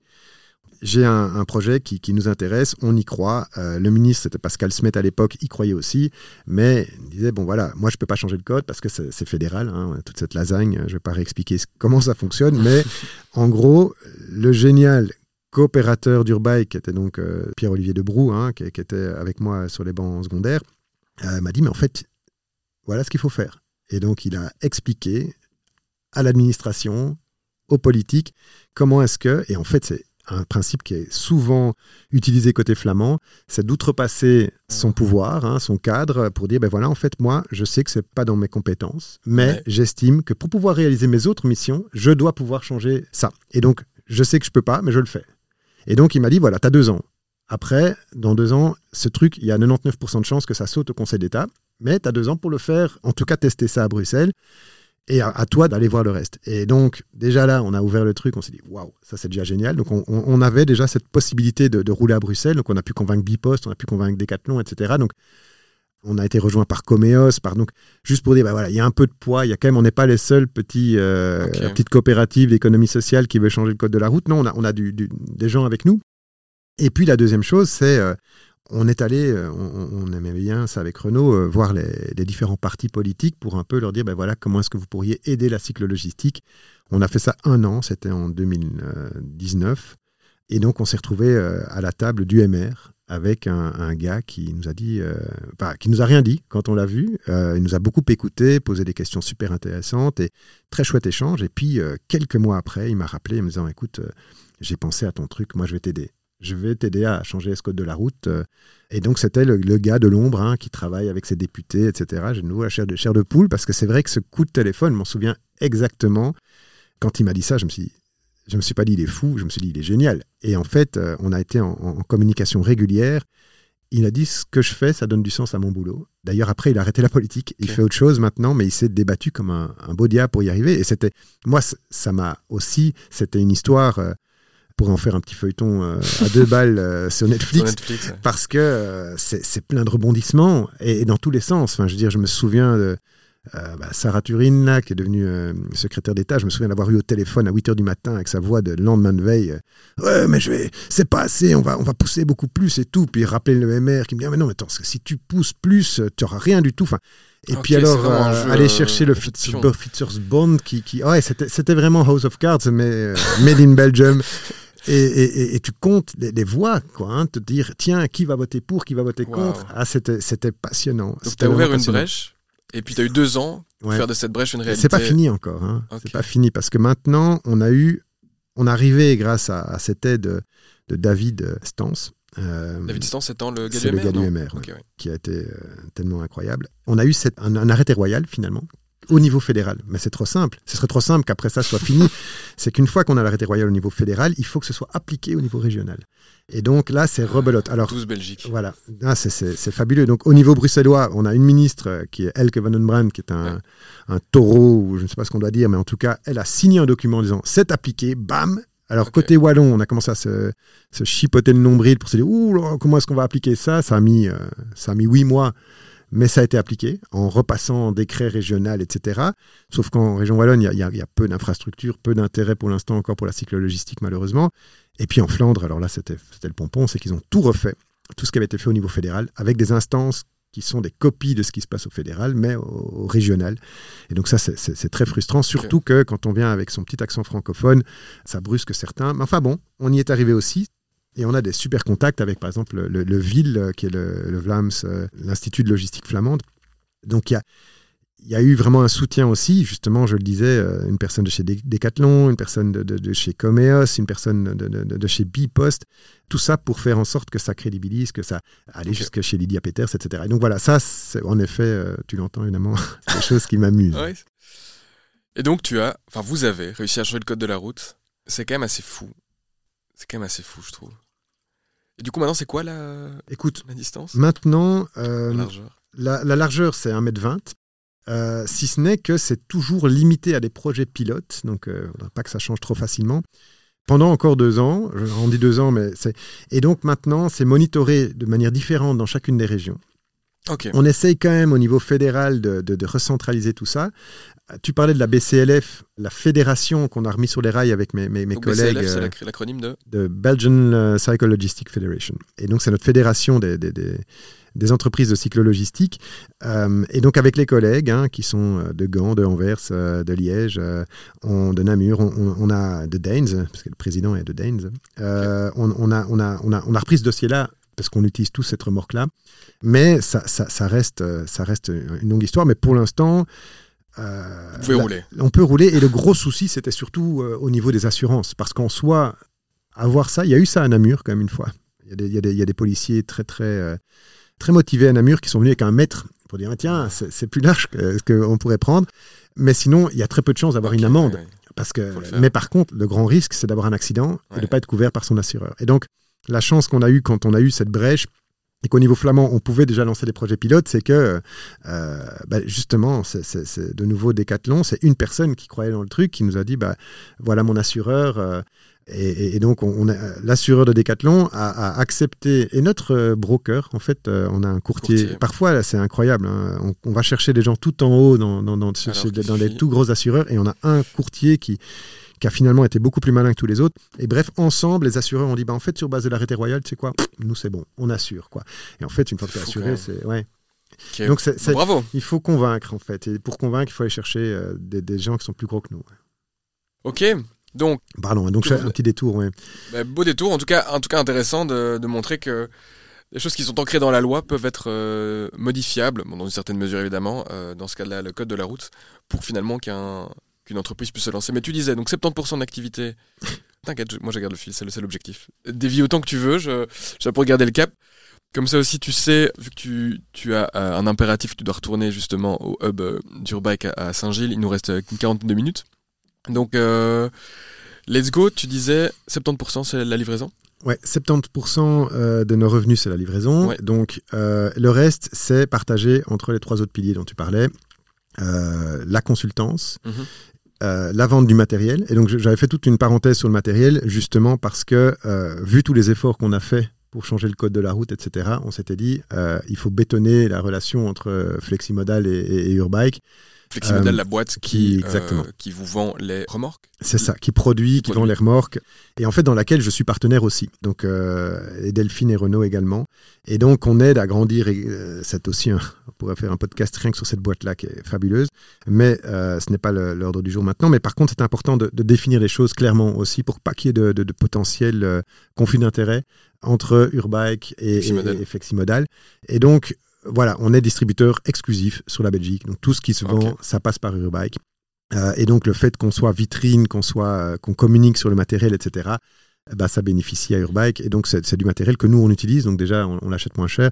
On a commencé à vendre des vélos cargo aussi, mais on s'est rendu compte qu'en fait, euh, c'était pas notre métier. Donc, en, général, ce qu'on aime bien, c'est de pouvoir faire un peu one-stop shop, c'est-à-dire que euh, les, entreprises, les pouvoirs publics ou tout, acheteur puisse venir chez nous et dire soit bah, j'ai des, marchandises à livrer, est-ce que vous pouvez le faire pour moi? Soit est-ce que je peux le faire peut-être moi-même? Et alors on va les former, on va leur apprendre, on va scanner leur flux, on va analyser un petit peu les choses, voir le matériel dont ils ont besoin, les conseiller, former le personnel. Ça va vraiment euh, depuis la première réflexion jusqu'au bout, mais donc en sachant que ce ne sera pas toujours nous qui livrerons, qui livrerons et c'est important aussi, et tu reviendras certainement là-dessus par la suite, mais la mission d'Urbike, ce n'est pas de vendre du service de colis, absolument, de vendre un maximum de remorques ou de vendre du conseil euh, aux entreprises. Notre mission, c'est d'accélérer la transition vers des villes euh, plus agréables, plus humaines. Et, donc, pour ce faire, nous, on se, base sur la, la cyclo-logistique, mais si maintenant ça se fait avec un collègue qui travaille avec notre matériel ou pas, euh, si ça se fait maintenant avec l'entreprise qui le fait elle-même, tant mieux quoi. Et donc euh, on est vraiment dans cette optique-là. Et donc ça, ce sont les différents piliers qu'on a voilà, je pense que je ne sais pas ce que. Oui, donc on parlait de l'académie juste. Euh, l'académie, en fait, pour l'instant, elle est, elle est, ce pilier-là est donc euh, en test. On, a, on vient de faire une première formation de coursier à vélo mhm. euh, en région bruxelloise, et, l'idée, c'est justement de, de, valoriser ce métier. En fait, depuis, depuis la création d'Urbike, on s'est dit, en fait, on est parti de l'ubérisation de l'emploi en se disant, mais c'est dingue. Nous, on a envie de faire de la livraison à vélo. Mhm. J'avais plus envie de travailler avec des indépendants un peu squeezés, euh, comme on le faisait un peu avec City Depot à l'époque, parce que, qu'on le veuille ou non, bah, il faut toujours réduire les coûts, et puis il y a du risque, et puis en fait, on essaie de passer le risque chez l'autre quand même un maximum. Et moi, à un moment où je me suis dit, c'est pas très fair tout ça. Mhm. Et donc, c'est, pour ça qu'on s'est dit, on va, on, va, on va travailler sur des emplois de qualité, on va, on va revaloriser l'emploi. Et, dans la valorisation de l'emploi, il y a évidemment tout, tout ce qui est compétences à, à apprendre. donc, cette académie est là pour pour justement d'abord donner les bases du métier, mais aussi faire comprendre quels sont euh, les droits et les devoirs du, coursier ou de la coursière à vélo pour que en fait on équipe tout le monde qui soit peut-être après livreur dans une entreprise même pour une plateforme de, livraison mais qui sache au moins ben, en fait j'ai des droits quoi. Et il y a un code aussi il y a un code de la route mais il y a aussi euh, un droit du travail qu'il faut le respecter et que travailler avec des indépendants qui ne sont pas payer selon euh, la commission paritaire du transport, faire des choses de ce type-là, c'est en fait illégal. Et, donc voilà, on, leur apprend ça. Après, ils font ce qu'ils veulent, évidemment, ils sont majeurs et, vaccinés. Mais voilà, ça c'est le, pôle euh, formation et il est vachement important parce que, évidemment, on prêche et on pousse pour faire en sorte que la, la, cyclo-logistique prenne sa place. Hein. Il y a un potentiel énorme en cyclo-logistique. On parle de, 33% de tout ce qui est livraison en ville qui pourrait se faire à vélo. Pour que ça suive, il faut qu'il y ait euh, des, jambes et des têtes, et, donc euh, voilà, qui est un vrai euh, cursus de formation. Ok, donc je comprends comment ces quatre pôles s'entrecroisent. À quel point, là c'est plus chiffres, à quel point Urbike est rentable pour le moment? Donc Urbike a été rentable en 2020. On a créé Urbike en 2019, et en 2020, à toute petite échelle, dans le cadre euh, d'un projet euh, de recherche appliqué euh, avec Innoviris, mhm. on a testé justement cette conteneurisation avec Deleuze, Multipharma, Bipost et, la CSD. Et donc, on est arrivé à un équilibre financier en disant, mais en fait, voilà, là, il y a une recette qui fonctionne. quoi. Et donc, depuis 2020, on, est en 2021 jusqu'à maintenant, on est dans une phase de mise à l'échelle des activités en se disant maintenant, ben, pour arriver à, faire, euh, à tourner ce business de manière durable financièrement, il faut qu'on ait tel volume, il faut qu'on ait telle équipe. Et donc, on s'est fixé des objectifs pour 2026. Oui, je les ai peut-être là, c'est possible. 600 000 livraisons par an d'ici 2025, je vois, et créer des emplois de qualité pour 120 employés. C'est ça. Voilà. Et ça, c'était l'objectif. Et en effet, en, je parle de 2026, mais c'est fin 2025. Euh, et, donc ça, c'était l'objectif. Et donc pour ça, on, a, créé tout un... on, a, fait des appels à l'épargne, etc. On a cherché du capital. Euh, on, en parlera peut-être. Mais donc au niveau financier, pour l'instant, euh, on est vraiment dans cette courbe de. Euh, au début, bah, on, brûle du cash, comme on le disait. Hein. on, a des coûts beaucoup plus importants. Mhm. Pourquoi? Bah, Parce que simplement, il faut mettre en place euh, tous les, les overheads, tous les, les, coûts centraux, l'organisation, le staff, ouais, mettre, mettre, des process en place. Enfin, c'est de l'investissement, mhm. énormément de temps, d'énergie et d'argent mettre l'IT en place, avoir un hub qui est trop grand pour ce qu'on a pour l'instant. Moi, je, décris toujours ça comme euh, on a un costume qui est trop grand pour le corps qu'on a maintenant, mais il doit être capable de, nous accueillir euh, quand on aura les, les, triceps et les, pectos de, Jean-Claude. et, donc ça, c'est ce qu'on a pour l'instant. Et, alors, bon, je ne sais pas si, si tu le ressens comme nous, mais il y a, y a, vraiment un marché, enfin une situation financière, enfin une conjoncture qui est, qui est vraiment ultra complexe. Alors je, suis assez surpris, j'en parle beaucoup ces derniers temps, du peu de communication qu'il y a à ce niveau-là, au niveau des médias. Mhm. Alors tant mieux, peut-être qu'il ne faut pas être dans le, côté négatif, alarmiste, etc. Mais, mais je, je, je, je constate à quel point euh, c'est rude. Et, donc, euh, les collègues, bah, c'est pas mal de faillites, d'arrêts, d'activités, que ce soit à Bruxelles, que ce soit à Liège, que ce soit dans d'autres pays. En France, c'est tout le monde du vélo est, sur sa tête, en fait. Hein. Mhm. Je ne vais pas refaire toute l'histoire, mais il y a eu une explosion au niveau du Covid, au moment du Covid, un problème d'approvisionnement, puis tout le monde a commencé à, s'emballer pour ce mode de transport-là, et puis, et puis avec euh, la fin du Covid, euh, il y a eu une espèce de surstock, de suroffre, et, euh, et puis la crise qui a mhm. fait qu'en fait, on a serré les, fermé les vannes à, tous les niveaux en termes d'investissement, et, et, donc, et même au niveau politique, il y a eu beaucoup d'enthousiasme pour, pour avancer vers des villes plus durables. Hein. Tout le monde avait des objectifs pour 2030. Et tout ça, il y, a même une démarche arrière pour certaines villes, certains pays complètement, euh, qui ont non seulement revu leur politique à la, baisse, mais qui ont même parfois fait euh, marche arrière.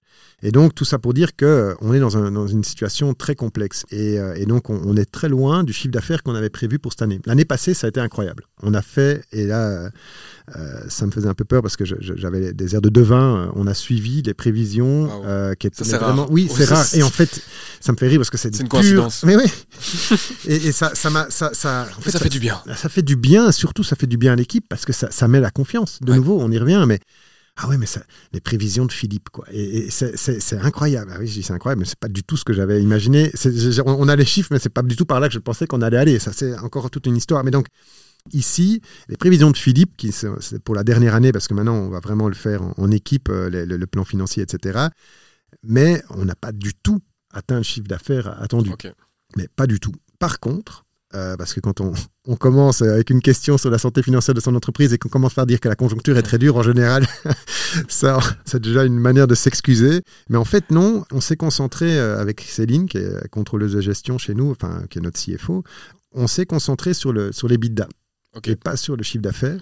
EBITDA, earning before interest, tax and depreciation. Voilà. Donc, c'est... Donc en gros, c'est la marge comment on peut la définir La marge brute Non, la... comment tu C'est plus que la marge brute parce que c'est à la fin de l'exercice. Hein, en fait, donc avant impôt, avant taxe. Voilà. C'est en gros ce que. Le résultat de, financier de l'entreprise total. Quoi. Donc, euh, si, si euh, peut-être il n'y a juste pas les, les, amortissements.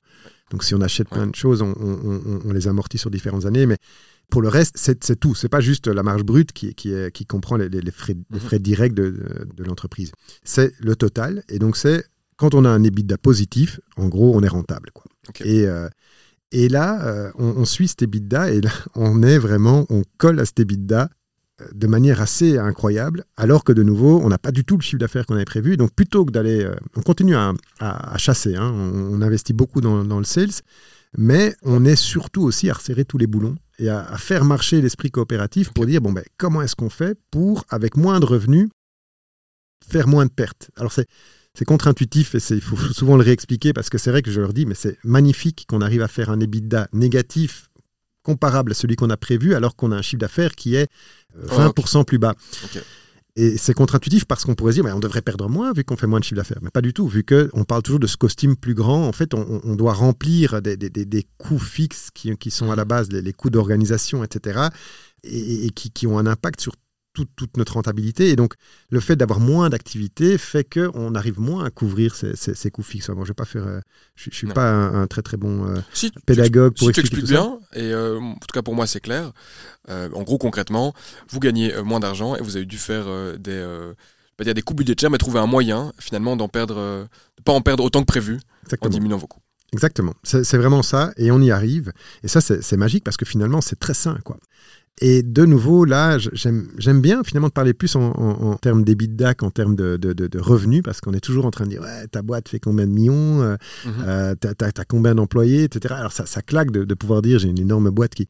En fait, euh, il faut avant tout qu'elle soit rentable. Et donc, on n'arrête pas de, taper sur ce clou-là et sans avoir licencié personne. Hein. donc on n'a pas dû euh, faire de coupes budgétaires euh, de ce type-là, mais par contre simplement travailler de manière plus efficace, euh, faire marcher l'intelligence collective pour, pour, pour, essayer d'être à chaque niveau les moins chers en fait, hein, et, donc de travailler, bah, travailler efficacement, je ne peux pas le dire mieux. Et donc tout ça pour dire que finalement, l'un dans l'autre, on est complètement on track malgré cette, situation externe qui est, très très compliquée, on, est en bonne voie d'arriver à un EBITDA euh, euh, mensuel nul, euh, c'est-à-dire presque donc du coup positif d'arriver à l'équilibre en fin de, décembre. Sur la partie purement livraison ou tout Urbike avec le financement des trois autres pôles? Tout, tout Urbike. Et donc tu fais bien de le dire parce que l'objectif évidemment c'est que la partie la plus complexe c'est laquelle? Ben, C'est les livraisons. Comme je le disais, c'est un secteur euh, avec des, marges, une concurrence incroyable. Euh, c'est peut-être l'occasion de dire que ben voilà, je, je parlais de la qualité d'emploi qu'on veut créer on est en concurrence avec des indépendants. Et, nos, concurrences sont les, camionnettes blanches qu'on voit partout et qui sont euh, en même temps invisibles hein, parce mmh. qu'elles sont euh, et qui sont euh, en fait conduites par des, gens qui sont sous-payés mais d'un un niveau c'est comparable. Je crois que les gens, pour, la, majorité des gens, c'est plus, c'est plus visible ou en tout cas, ça parle plus, ça parle mieux. C'est comme dans, le, dans tout ce qui est construction, quoi. Mmh on parle de, sous-traitance en cascade, de gens qui qui sont pas rémunérés correctement pour ce qu'ils font, loin de là. Euh, et donc, on arrive à un truc où, quand on va chez certains clients, le tarif, le prix qu'ils payent donc à leur fournisseur de services pour la livraison de leurs marchandises est inférieur ou égal au coût horaire de nos coursiers. Donc le coût, alors on a, on a parlé du coût entreprise tout à l'heure, mais donc ça veut dire que euh, ça paye tout juste ce que, ce que nous coûte un, travailleur ou une travailleuse dans, la structure, mais ça ne couvre pas les frais de vélo, le, hub, euh, l'assurance, tout, tout ce qui est entretien des bécanes, euh, les overheads de nouveau, donc ceux qui s'occupent des sales, de l'administration. Enfin, donc ça, nous, en gros, on, facture en général entre 40 et 42 euros de l'heure. Euh, après, évidemment, c'est traduit en, prix par stop, hein, parce que les clients veulent payer non pas du...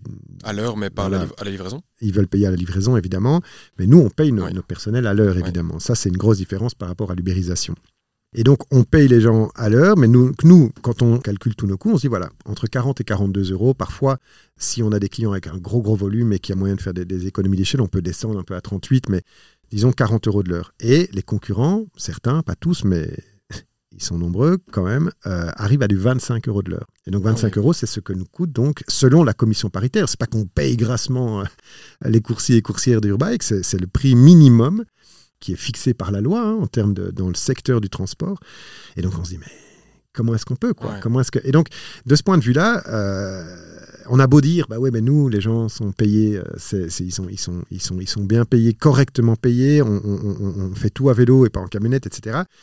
Euh, avec une situation de crise, on, a plus de mal à avoir de la demande. Et, en fait, donc simplement, c'est pas grave. On y arrive en, choisissant des clients qui sont prêts à payer ce prix-là, parce qu'évidemment, on n'a rien sans rien. C'est euh, si ils veulent un service de qualité avec des gens qui sont régulièrement là, nous on a un turnover super faible. les gens restent parce qu'évidemment on a investi en eux, ils sont euh, ils sont formés, etc. Je propose, en tout cas moi j'aimerais bien comprendre maintenant, je trouve que c'est un bon moment d'expliquer la fameuse coopérative, ce système-là, parce que c'est lié finalement à ce que vous voulez combattre, qui est l'ubérisation de l'emploi, le fait que vous avez décidé d'employer toute une série de, coursiers. Ici, explique finalement qu'est-ce que c'est de créer une coopérative. Concrètement du coup comment tu la finances? C'est un appel à l'épargne. Donc moi-même je suis coopérateur par exemple d'Urbike donc tu fais appel à toute personne physique qui est prêt à, investir ou également même euh, des sociétés. Et ce que j'aimerais aussi euh, comprendre et, là probablement je t'interromprai c'est pour euh, expliquer aussi vous êtes passé par Smart qui est une autre coopérative qui va permettre de faciliter on va dire l'emploi de, de, certains, de certaines personnes et donc dans ce cas-là de coursiers donc voilà, si tu peux un peu expliquer la coopérative, comment ça fonctionne. Et moi, je, je réembrayerai alors sur, sur Smart, que vous utilisez encore, je pense. Donc la, coopérative, en fait, c'est d'abord un dada euh, personnel euh, parce que j'aime ce, mode. On, peut revenir un petit peu à, cette idée bah, des, plantations de cacao dont je parlais au Brésil. Mhm. C'est bah, responsabiliser chacun et chacune. Quoi. Et donc ça, c'est pour moi du, bon sens pur. Alors on ne demande pas à chacun, parce que j'en discutais régulièrement euh, récemment, de, prendre la charge mentale du, CEO et de, devenir responsable à un point tel que... Non, non, les gens, ils sont simplement copropriétaires de l'outil euh, qui travaille, qui leur permet de travailler. C'est au même point qu'on parlait d'ubérisation, mhm. euh, l'ubérisation, c'est my boss is an algorithme, euh, c'est-à-dire qu'on ne sait pas qui me paye, je ne sais pas, euh, tout, tout est, automatisé et, et, je suis un parti mécanique d'un système dont je n'ai même pas idée de comment il fonctionne. Non, ici, c'est ben, tu es impliqué, tu es invité à prendre du, du capital. Et pourquoi est-ce que c'est important pour Urbike Il y a deux grandes raisons. La première raison, elle est, elle est financière. Euh, c'est-à-dire qu'on a choisi ce secteur parce qu'on se dit que, euh, d'une part, parce qu'on aime, on aime le vélo, comme euh, tu le disais, et puis parce qu'on sait qu'il y, a moyen, avec ce, vélo, de rendre la ville plus agréable. Mhm. Pour une petite partie, hein, on ne va pas révolutionner. nous, on se concentre vraiment sur ce, sur ce, système-là et de se rendre compte, bah, en fait, on, la vie est beaucoup plus agréable à vélo. Enfin, je veux dire, on croise les gens, on se voit. Enfin, je veux dire, ça, c'est juste euh, un constat. Et, donc, on a choisi cette optique-là, mais, mais bon, voilà, on est dans un secteur avec des toutes petites marges. Et donc, on sait que on n'a pas un business qui va nous permettre d'être une licorne mmh. avec euh, des, retours sur investissement euh, à, deux ou trois chiffres. et, donc, on sait que ça va être très juste pour arriver à la rentabilité et que c'est mathématique quasi moi, je, suis convaincu qu'on n'arrivera pas à, faire plus de, de, de, 6 à 10% euh, de retour sur investissement euh, à terme. Et donc, la, question, c'est de se dire, tu as deux possibilités. Soit bah, tu, tu squeezes d'un côté ou de l'autre pour arriver à faire la, la, la marge que tu veux et, pour avoir ton rendement. Et donc, bah, qu'est-ce que tu fais? Et ça, c'est le seul truc sur lequel on peut vraiment travailler. En tout cas, c'est le seul truc sur lequel il reste à travailler avec notre modèle. C'est-à-dire que nous, on mhm. s'est dit, on va être le plus optimal possible. On va s'inspirer un maximum de l'économie de plateforme. On va être hyper efficace. On va connecter directement, euh, comme le fait un, Uber Eats ou mhm. le, donneur d'ordre avec le ou la coursière on va limiter tout ce qui est, on va tout automatiser euh, là où c'est possible pour rendre le truc le plus, le plus smooth possible, le plus fluide possible, le plus efficace possible. Ça, on n'est on pas anti, loin de là.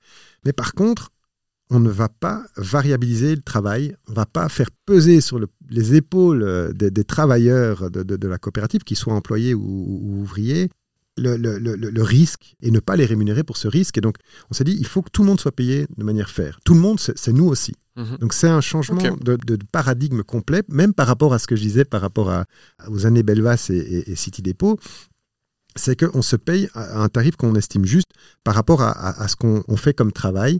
Et donc, depuis le début, quand on a créé la coopérative, moi je me considère comme un père porteur plus que comme ma structure. C'est-à-dire que moi, je, pourrais euh, être éjecté comme Delphine, comme Renault, comme Pierre maintenant qui a rejoint, euh, qui, est garant aussi. On pourrait être éjecté de notre structure et on doit pouvoir sortir en se disant, bah, OK, faire un offre, j'ai été payé ce qu'il fallait pour ce que j'ai fait, ou en tout cas j'ai trouvé que c'était correct. Alors c'est clair que Pierre, par exemple, il a fait une croix sur 75% euh, du salaire qu'il avait avant, enfin il, aurait, été payé quatre fois plus, mais il a beaucoup plus de sens, etc. Donc, donc on est payé, c'est tous, à, tous les niveaux.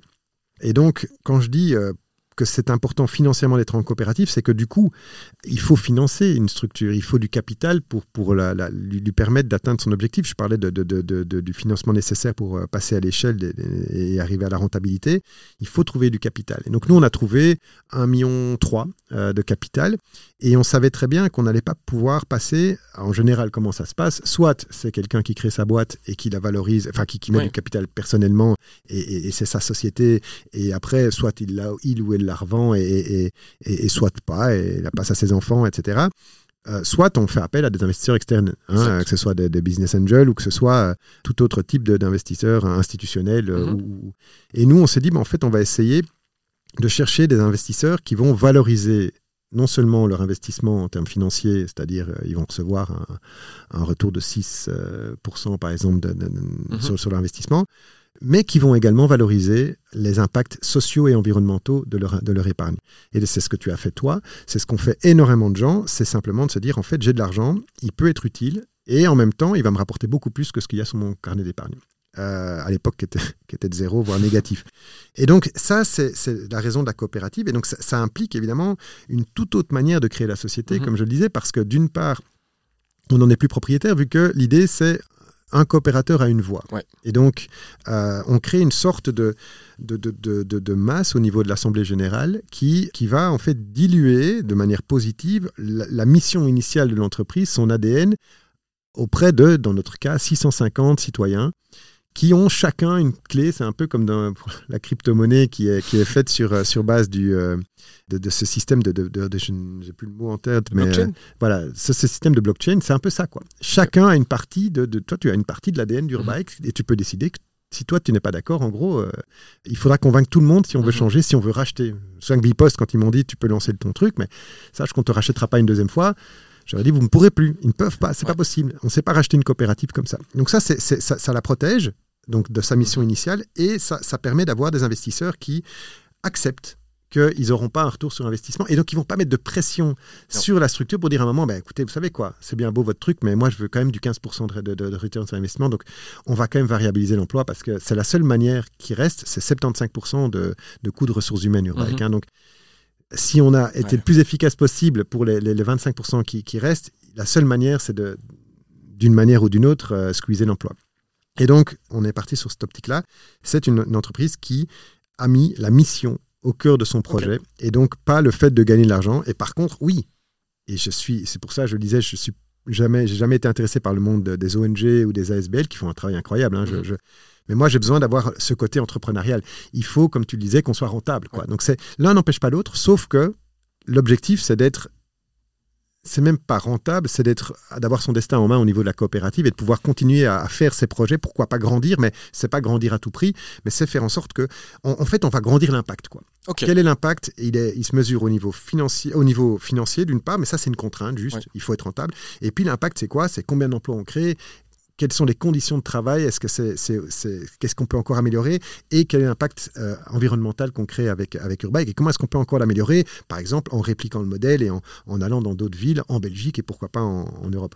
Ok. Et donc si je comprends bien, donc tu as créé cette coopérative avec euh, Renault et euh, Delphine. Toute une série d'individus et d'entreprises ont participé, sont coopérateurs ou coopératrices. Il y en a maintenant 650. Euh, il y a même des employés du coup d'Urbike qui sont également coopérateurs. Et du coup, je vais faire euh, le, lien avec la Smart ici. Concrètement, au vu de vos coûts et justement de, des challenges, les contraintes financières, les coûts employeurs pour employer tout le monde tous les coursiers directement auraient été trop importants pour Urbike et vous n'auriez pas été rentable et donc de facto pas existé et donc le projet aurait été abandonné. Donc vous êtes passé, et vous passez encore pour certains coursiers je pense, par Smart. Smart est une autre coopérative qui a été créée elle il y a une vingtaine d'années, à la base pour aider euh, les artistes. Donc je vais prendre cet exemple-là. Prenons l'exemple d'un artiste qui veut se produire euh, disons que c'est un musicien qui veut se produire euh, au, Botanique, par exemple, à, à Bruxelles, ben, le Botanique ne peut pas se permettre euh, d'engager euh, l'artiste. L'artiste, lui, ne peut pas se permettre de euh, devenir indépendant et donc de s'assujettir euh, à la TVA, de payer des cotisations sociales parce que le risque serait euh, trop élevé car il n'a pas de garantie de revenus. Et donc Smart s'est créé pour jouer ce rôle d'intermédiaire, où lors d'une prestation euh, comme euh, cet artiste qui voudrait jouer au Botanique, il va passer par Smart, il va être employé de Smart lors de sa prestation au Botanique, et ensuite c'est Smart qui va facturer le Botanique pour payer du coup cette, représentation. Et donc c'est le même concept qui est appliqué pour vous. Quand vous ne pouvez pas employer tous vos coursiers, je me souviens qu'au début, ben, donc c'était la majorité passait par Smart, euh, justement, euh, donc du contrat, euh, je ne sais pas si c'était contrat au mois ou, ou, à la course, ça je, tu, tu, tu expliqueras. Et donc votre volonté justement, c'est de limiter au plus possible ces contrats Smart pour engager en interne au sein de l'entreprise les coursiers et pour valoriser cet emploi, c'est ça? Exactement. Tu as tout à fait bien expliqué la chose. C'est pas toujours facile d'expliquer Smart. Smart a joué un rôle clé au niveau d'Urbike, euh, même de nouveau en termes de rencontres, euh, parce que euh, on, m'a, mis en contact avec Sandrino, qui était à l'époque le, le, directeur de Smart, qui était dans un gros combat avec Deliveroo, même au niveau euh, légal, et, et qui, qui s'était voilà, battu auprès des, des, des, des, coursiers aussi dans le cas de Take It Easy. Et, et donc, Take It Easy, du coup, entreprise belge. C'est ça, belge de base, qui ouais. était dans la, c'était le concurrent de Deliveroo, donc de la livraison de nourriture à vélo. Exactement. Voilà, et qui a fait faillite euh, il y a euh, maintenant euh, 5, 6, 7 ans. Ou... Ouais, c'était en, bah, ouais, ça fait 6 ans, je pense. Voilà. Et, et, et, qui, qui s'était battu parce qu'au début ça se passait bien hein, avec, euh, avec eux dans le sens où ben, ils mettaient à disposition des, des coursiers des coursières et euh, simplement, et ça tu n'as pas dit, mais il faut, faut l'ajouter, mm -hmm. au niveau de Smart, tu as aussi une protection juridique. Oui, bien sûr. Et tu as aussi hein, une protection maladie. Donc ouais. c'est vraiment. Tu es employé en fait. Voilà, exactement. Tu profites de, des bénéfices de du salariat. Ouais. Et donc c'est aussi tout l'avantage de Smart, en plus d'être payé directement, c'est que tu es euh, protégé, tu cotises aussi pour, euh, pour ta pension, tu es concrètement du coup employé. Voilà, et donc ça, c'est un, un, des points importants. Et, et, et ce qui s'est passé dans cette rencontre avec Sandrino, c'est qu'on a parlé genre un quart d'heure, assis sur un coin de table.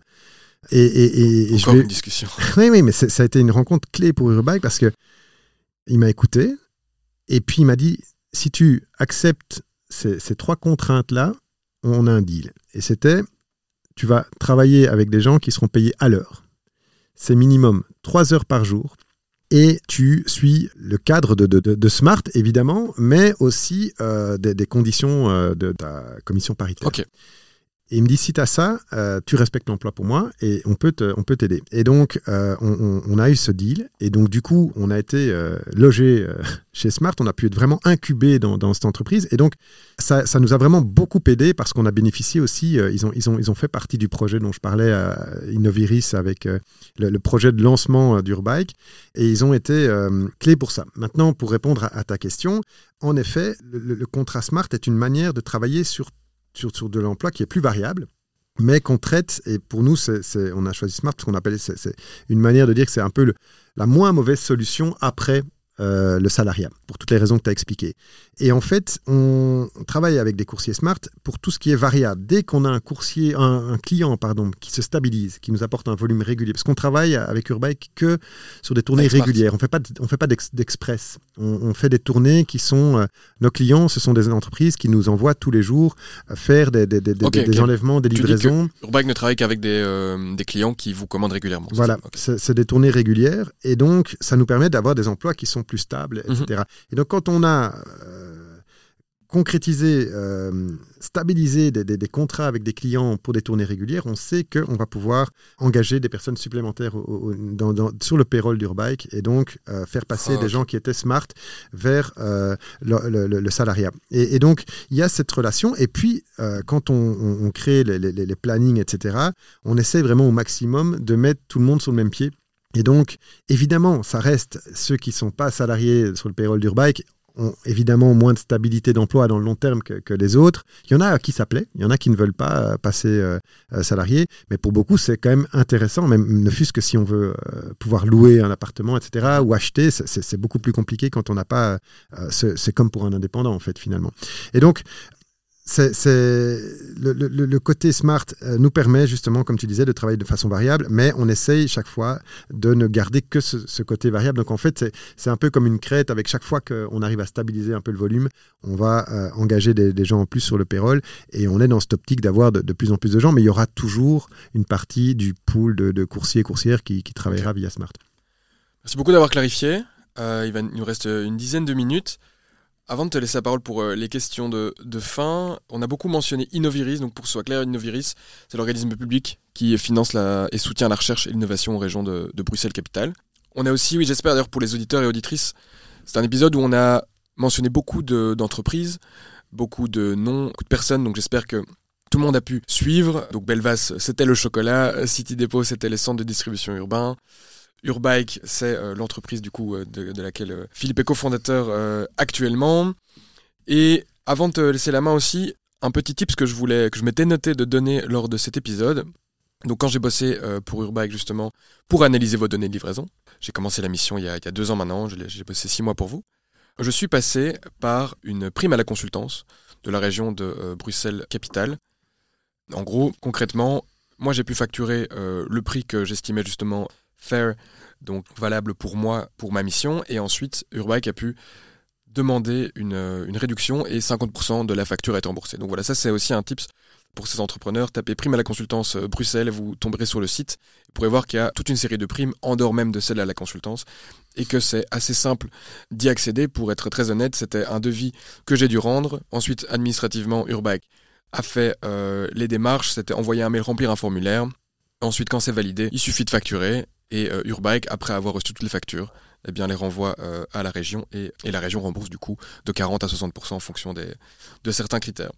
En tout cas, avant de conclure, moi je suis déjà ravi de cet épisode. Vraiment merci d'avoir partagé toute cette passion. Je crois que c'est un épisode qui aurait pu durer au total 3 heures parce que tellement de choses que j'aurais voulu aborder en plus. Ce qui est important, ici en fait, même là c'est plus de m'intéresser finalement à, à toi, Philippe, la personne avant de, avant de se quitter. On voit que tu as un drive euh, énorme, tu es très optimiste, très, très positif. J'ai l'impression aussi que tu dois porter énormément. Comment tu fais toi pour aussi euh, ouais, te vider la tête? Est-ce que tu as des épaules sur lesquelles tu peux t'appuyer? Oui. Je parlais de ma famille au début. Euh, mhm. ma famille nucléaire, c'est clair que c'est mon camp de base euh, et, et c'est là que je vais chercher mon énergie principale. Donc, vraiment, je m'arrange pour avoir, vraiment avoir le temps pour pouvoir donner et surtout beaucoup recevoir à ce niveau-là de nouveau, dans les rencontres, il y a des gens que j'ai que j'ai eu la chance de croiser, euh, que ce soit euh, euh, via des formations, des coachings, comme mhm. tu, en parlais, toi tu fais également, et, c'est des personnes qui chaque fois partagent une, partie de l'énergie ou m'apportent une certaine énergie, et puis je le parlais, le plaisir, ça, ça, se trouve assez facilement, et puis le sens. Et donc pour le sens, tu as parlé de 20-30, euh, 2030, c'est euh, euh, c'est un réseau de, de, CEO et de membres de, de conseil d'administration qui sont euh, éveillés à tout ce qui est euh, défis climatiques et, qui, qui m'apportent énormément pour l'instant parce que on se retrouve avec des types d'entreprises très différentes. Hein. Moi, je suis dans les, plus petites avec Urbike et il y a des toutes grosses, ça va, ça va, ça va jusqu'à Carmeuse, à Sodexo, et, et, qui est portée par, euh, par une, à la base une bande de, copains, je dirais, mais euh, de CEO, euh, de gens brillants d'une part, et puis, et puis tellement agréables à, côtoyer d'autre part. Et donc, ça, c'est voilà, ça, c'est le genre d'endroit. là, on a, on a par exemple, on, on se nourrit en termes de de présentation, de, de, de talks d'expertise euh, euh, des uns des autres, euh, soit en interne, soit avec des invités qui sont parfois vraiment incroyables. Hein. Le dernier, c'était Jean Covici. Et c'est, mmh. oui, ça, ça, vole haut et ça, ça nous tire vers le haut. Et puis, donc, c'est des rencontres plus, plus personnelles aussi et qui m'ont appris, d'une manière ou d'une autre, prendre soin de moi que ce soit dans la course, que ce soit euh, chaque matin euh, en prenant euh, juste 20 minutes pour moi. Alors il y a, y a, 10 000 petits conseils qui sont donnés, qui sont, qui sont souvent les mêmes, mais c'est vrai que ça, ça, marche en fait. Hein. Et puis c'est ce côté tellement important de sortir un petit peu de temps en temps la tête de l'eau pour aller. Moi, j'ai un ami avec qui je vais marcher en forêt, mhm. beaucoup trop peu souvent d'ailleurs. j'ai parlé de la garde rapprochée. C'est des gens avec qui je me sens voilà, profondément bien, mais qui, qui, partagent aussi leur intérêt pour le, le business. Donc, voilà, ça reste du plaisir, ça reste, euh, ça m'apporte en fait, tant que je suis euh, nourri par ça et j'ai l'impression d'aller dans le sens qui, que je veux donner à ma vie, bah ça, ça m'apporte de l'énergie plus que ça ne m'en prend. Quoi. Génial. Et qu'est-ce que tu aurais aimé savoir avant de te lancer? C'est une bonne question. Euh, je sais pas si j'aurais aimé savoir. Moi, ce qui me plaît, c'est de. J'aime bien de temps en temps. Je, je suis pas assez bon à. parle de célébrer les réussites. Je suis pas. Je suis pas spécialement le meilleur pour ça. Euh, et en équipe, heureusement que c'est. Je suis vraiment. On a une super équipe qui, qui, qui, fait tout ça parce que je suis, je suis très mauvais pour tout ça, même pour moi personnellement. Mais, mais c'est quand même toujours. Moi, ce qui me plaît, c'est euh, de projeter et puis de me retourner de temps en temps pour voir ce qui a été fait. Quoi. Et, euh, donc, euh, du coup, si on sait ce qui va arriver, c'est un peu moins fun. Quoi. Donc, euh, je ne sais pas ce que j'aurais voulu savoir en plus. Je pense que finalement, je, cueille un peu la vie comme elle vient. Et c'est. Euh, euh, voilà, donc se dire est-ce qu'il y a des choses que j'aurais fait différemment, que j'aurais voulu savoir avant et tout, je n'ai pas l'impression finalement. Je, me dis, ce qui était là a été là et a été utile pour ce que je viens. Et ça, ça, c'est dans les choses qui me font le plus jubiler. C'est quand je me rends compte que parfois je ramasse des, pièces de puzzle parce que c'est une rencontre ou parce que c'est que je mets en poche. Et le jour où je la ressors et que je me rends compte qu'elle va juste euh, à un endroit où j'avais un petit nœud ou un petit problème ou que, enfin voilà, il y avait un trou, je mets cette pièce et bam, ça c'est ça c'est l'extase pour moi. De temps en temps, on a plein de pièces en poche où on l'impression de plus en avoir et, euh, et, et on se sent un peu perdu. Et c'est là qu'il faut, tu parlais de confiance, mais moi, c'est quelque chose que je dois vraiment cultiver euh, un maximum, c'est d'avoir cette confiance dans l'avenir. C'est une sorte de foi, finalement. Je ne suis, pas, suis pas pratiquant ni rien, mais, mais je, crois vraiment que. Quand, quand il y a ça, ben ça, ça, ça, peut tirer beaucoup, beaucoup de monde. Et quand je le perds, de temps en temps, je me rends compte, je me rends compte que ça, ça a un impact sur pas mal de gens dans la structure. Et donc, voilà, c'est un peu. Euh, je, sous-estime parfois euh, ce, ce côté-là. Et donc, euh, voilà. Et en même temps, je pense qu'il faut de temps en temps patiner. Il faut parfois. C'est les meilleurs moments euh, avec du recul, c'est quand j'ai touché le fond parce que j'ai eu l'occasion de me repousser, euh, enfin d'avoir un appui pour remonter sur. Pour, relancer un nouveau projet. Et tu parlais d'Innoviris, mais c'est incroyable, c'est un détail, mais je me souviens avoir été à la, journée de présentation de Stapel projet. Je suis rentré chez moi, j'étais déprimé, je me suis couché dans le jardin, j'ai regardé le ciel pendant, je crois, deux heures. Je me demandais ce que j'allais faire de ma vie alors que et, euh, et puis par la suite, on a, on a créé avec ce projet Innoviris euh, ce qui est devenu Urbike. Et, et, et ben, je me dis, c'est fou, mais ce moment où j'étais paumé, alors que j'avais la, clé en main, en fait, parce que c'est ça qui nous a financé. Tu parlais du financement, je n'ai pas expliqué comment on a financé Urbike en dehors de, de, de, mhm. l'appel à l'épargne, mais c'était un montage entre euh, mhm. ce, cette participation de la région à, la création de notre outil innovant et, et, les différentes rencontres et, les, les crowdfunding qu'on a fait. Bref, je l'avais la clé et je m'en rendais pas compte. Et c'est quand tu t'en rends compte et que tu, tu, tu, tu la mets dans la, dans la serrure et que tu dis, ah, mais c'est la bonne en fait, c'est incroyable. Et ça, c'est un peu la magie de la vie. Ça peut paraître un peu schtroumpf ou un peu, un peu bisounours, mais euh, moi, c'est comme ça que je vis. C'est pas du tout bisounours, c'est pas du tout euh, schtroumpf. Et je trouve ça même très chouette de terminer euh, là-dessus. C'est un beau message. merci. Merci Philippe d'avoir pris le temps pour cette interview. Merci aux auditeurs et auditrices qui sont encore là d'avoir d'avoir écouté.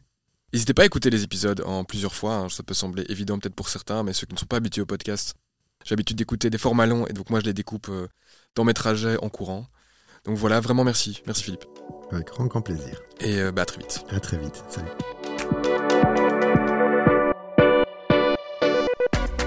Merci d'avoir écouté cet épisode jusqu'au bout. Écoutez, j'espère qu'il vous a plu. Et si vous pensez qu'il pourrait intéresser euh, votre entourage, alors n'hésitez surtout pas à le partager autour de vous, rien de tel que du bouche à oreille. Aussi, euh, n'hésitez pas à me laisser un commentaire ou même 5 étoiles sur Spotify, Apple Podcast ou toute autre plateforme que vous utilisez. Vous contribuerez grandement à la visibilité de ce podcast. Et enfin, si vous avez des questions sur le lancement de votre activité indépendante, vous voulez me donner un feedback ou encore simplement discuter avec moi, écoutez, n'hésitez pas, contactez-moi sur LinkedIn, je me ferai un plaisir de vous répondre. Portez-vous bien et à la prochaine. Merci à Plug de Jack qui me permet d'enregistrer euh, mes épisodes dans de super studios. Merci aussi à Straz, euh, que vous connaissez suite au premier épisode qui a enregistré ce jingle. Et surtout, un tout grand merci à Constance Autier, qui a réalisé la post-production de cet épisode et qui m'aide également sur euh, la stratégie et la diffusion de ce podcast.